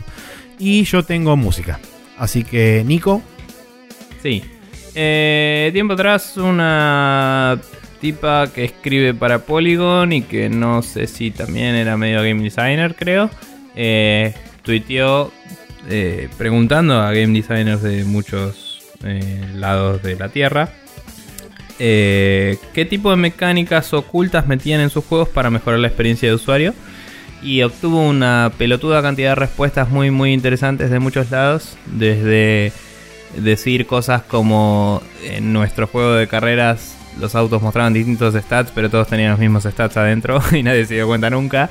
Hasta eh, que varios juegos shooters, de hecho, desde el Doom, desde el primer Doom, eh, hacían que los últimos puntos de vida valgan más para que te creas que volviste de algo imposible. Eh, y son cosas muy interesantes que uno no aprecia porque no las ve. Y quizás cuando te las cuentan es como, ah, qué loco, ¿eh? Y la verdad que está muy, muy bueno. Esencialmente, si este- se quieren romper la ilusión de los jueguitos, lean el thread. No, pero es una forma... Yo diría que esto no te rompe la ilusión particularmente, sino que te ayuda a apreciar el laburo que hay atrás. o de vivir para romperse- una mentira. Sí, pero para romperse la ilusión hay varias otras cosas que pueden leer Sí, sobre cómo todo es una mierda y vamos a morir todos. Pero, pero esto es sobre cómo eh, la gente se la rebusca para que vos la pases bien. Y me parece que es un punto de vista interesante. Em, este thread me lo, reco- lo recordé hoy porque esta misma persona había tuiteado otra cosa que también era interesante, de, eh, que tenía que ver con el diseño de UI en los juegos. Era un poco más pesada la lectura y eso, así que no, no lo voy a recomendar particularmente, pero digo, Si quieren, se fijan en su Twitter, por ahí tiene un par de cosas interesantes más. Y linkeo, aunque no lo leí, el artículo que hizo a resultado de esta encuesta, digamos. Eh, por si quieren leer las conclusiones que sacó. Eh, que es un artículo llamado Game Design Magic Tricks en polygon.com. Así que ahí pueden ver lo que ella estuvo recopilando de todas estas respuestas que le dieron. Y eh, nada, parecía interesante la conversación, tanto de la gente que le contestaba como sus respuestas al respecto. Así que puede ser una interesante lectura el artículo también. Muy bien, eh, por mi parte tengo una banda que se llama Tokyo Ska Paradise Orchestra. Eh, básicamente son de Tokio, tocan ska y algo con el paraíso y son una orquesta. Pero bueno, la cuestión es que es una banda que, si la gente no sabe, estuvo hace poco acá en Argentina por primera vez. Eh, y de hecho a mí me la habían recomendado. Ah, viene alguien a buscar a otra persona con el auto. Em, a mí me la habían recomendado hace un, hace un tiempo. Había escuchado un par de temas y qué sé yo. Eh, así que recomiendo uno de los últimos espectáculos en vivo que hicieron. Es interesante, es una banda de ska. Para la gente que no escucha ska no le va a parecer nada eh, zarpado ni nada particularmente. Pero es, este, es interesante porque sobre todo visto desde el punto de vista de es un ritmo que nació en Occidente, pero como todas las cosas que Japón replica, después las replica eh, incrementado en volumen, en, eh, cosas de magnitud, en órdenes de magnitud bastante elevados y todo es más y más grande y mejor y más perfecto, porque así es Japón. Entonces, este ska japonés que en realidad es occidental, pero tocado por japoneses que lo hacen parecer más zarpado. Así que eso. Y así se termina el podcast, pero si la gente nos quiere escuchar a través de los diferentes intertubos que hay este, deambulando por la internet, lo puede hacer de varias formas. Sí. Eh, pueden seguirnos eh, si quieren a través de, por ejemplo, em, iTunes. Si van y buscan Sprecho News, estamos ahí. Eh, también lo pueden hacer directamente de nuestro feed, que es algo que recomendamos más. Eh, si agarran sprechonews.com barra podcast, lo copian y lo pegan en su gestor preferido eh, de RCS o podcasts, pueden hacerlo. pueden después recibir nuestro podcast los días lunes a la noche, la verdad, martes a la madrugada. Eh, también eh, pueden seguirnos en archive.org. Si buscan Spreadshot News, está la colección con todos nuestros capítulos hasta el día de la fecha. Eh, y bueno, si quieren enterarse de las cosas, nos pueden seguir como siempre en Facebook y todo eso. Y en nuestro sitio oficial en spreadshotnews.com también están los posts subidos donde pueden escuchar dándole play al player embebido. Que en realidad es de archive, pero nada, es una página livianita ahora, así que pueden entrar ahí y listo. Eh, pasando a lo que es videomagia, tenemos en youtube.com barra News TV. Eh, en esta ocasión, el día lunes, eh, salió el capítulo final de Chronicles of Mistara, en el que ganamos medio así de golpe. Era como, ah, mira, ese era el boss. Y sí, y de golpe nos morimos 70 veces y ganamos. spoiler alert. Y. ¡Oh! Para cerrar. Em, y después, el día viernes, tenemos la parte 5 de Sonic Mania, donde eh, Maxi tiene que ir muy rápido, eh, probablemente. O hay que, si no, hay que no, fast. También. Sí. Eh, era un 50-50 de si tenías que ir fast o no. sí. Pero bueno. Así que esos son los, los videos que tenemos para esta semana. Eh, pronto vendrán las cosas de Vanquish que tienen calidades de video y frame rates variables por cuestiones técnicas. Sí. Eh, y tengo que continuar porque la vida es así.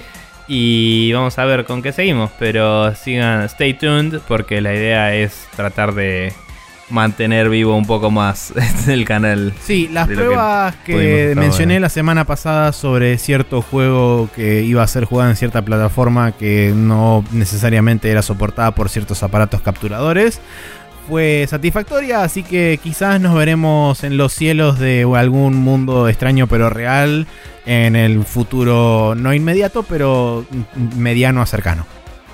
Bien. Eh, sobre eso podemos hablar fuera del aire para ver si te sirve algo de ayuda de mi parte a nivel hardware. Pero continuando con la situación, eh, recuerden que también tenemos nuestro podcast, eh, nuestro podcast, nuestro um, Twitter eh, anexo que se llama Guybrush Rule, arroba Guybrush Rule, la regla de Guybrush, donde recomendamos juegos que estén por debajo de 20 dólares para la, la PC, porque el valeroso pirata Guybrush Threepwood decía, don't spend more than, never spend more than 20 bucks on a computer game. Y es un lindo mensaje y moto de vida para llevar a cabo. Así que ténganlo en cuenta. Y nos veremos la próxima. Nos vemos la próxima, así es. Eh, hasta la semana que viene.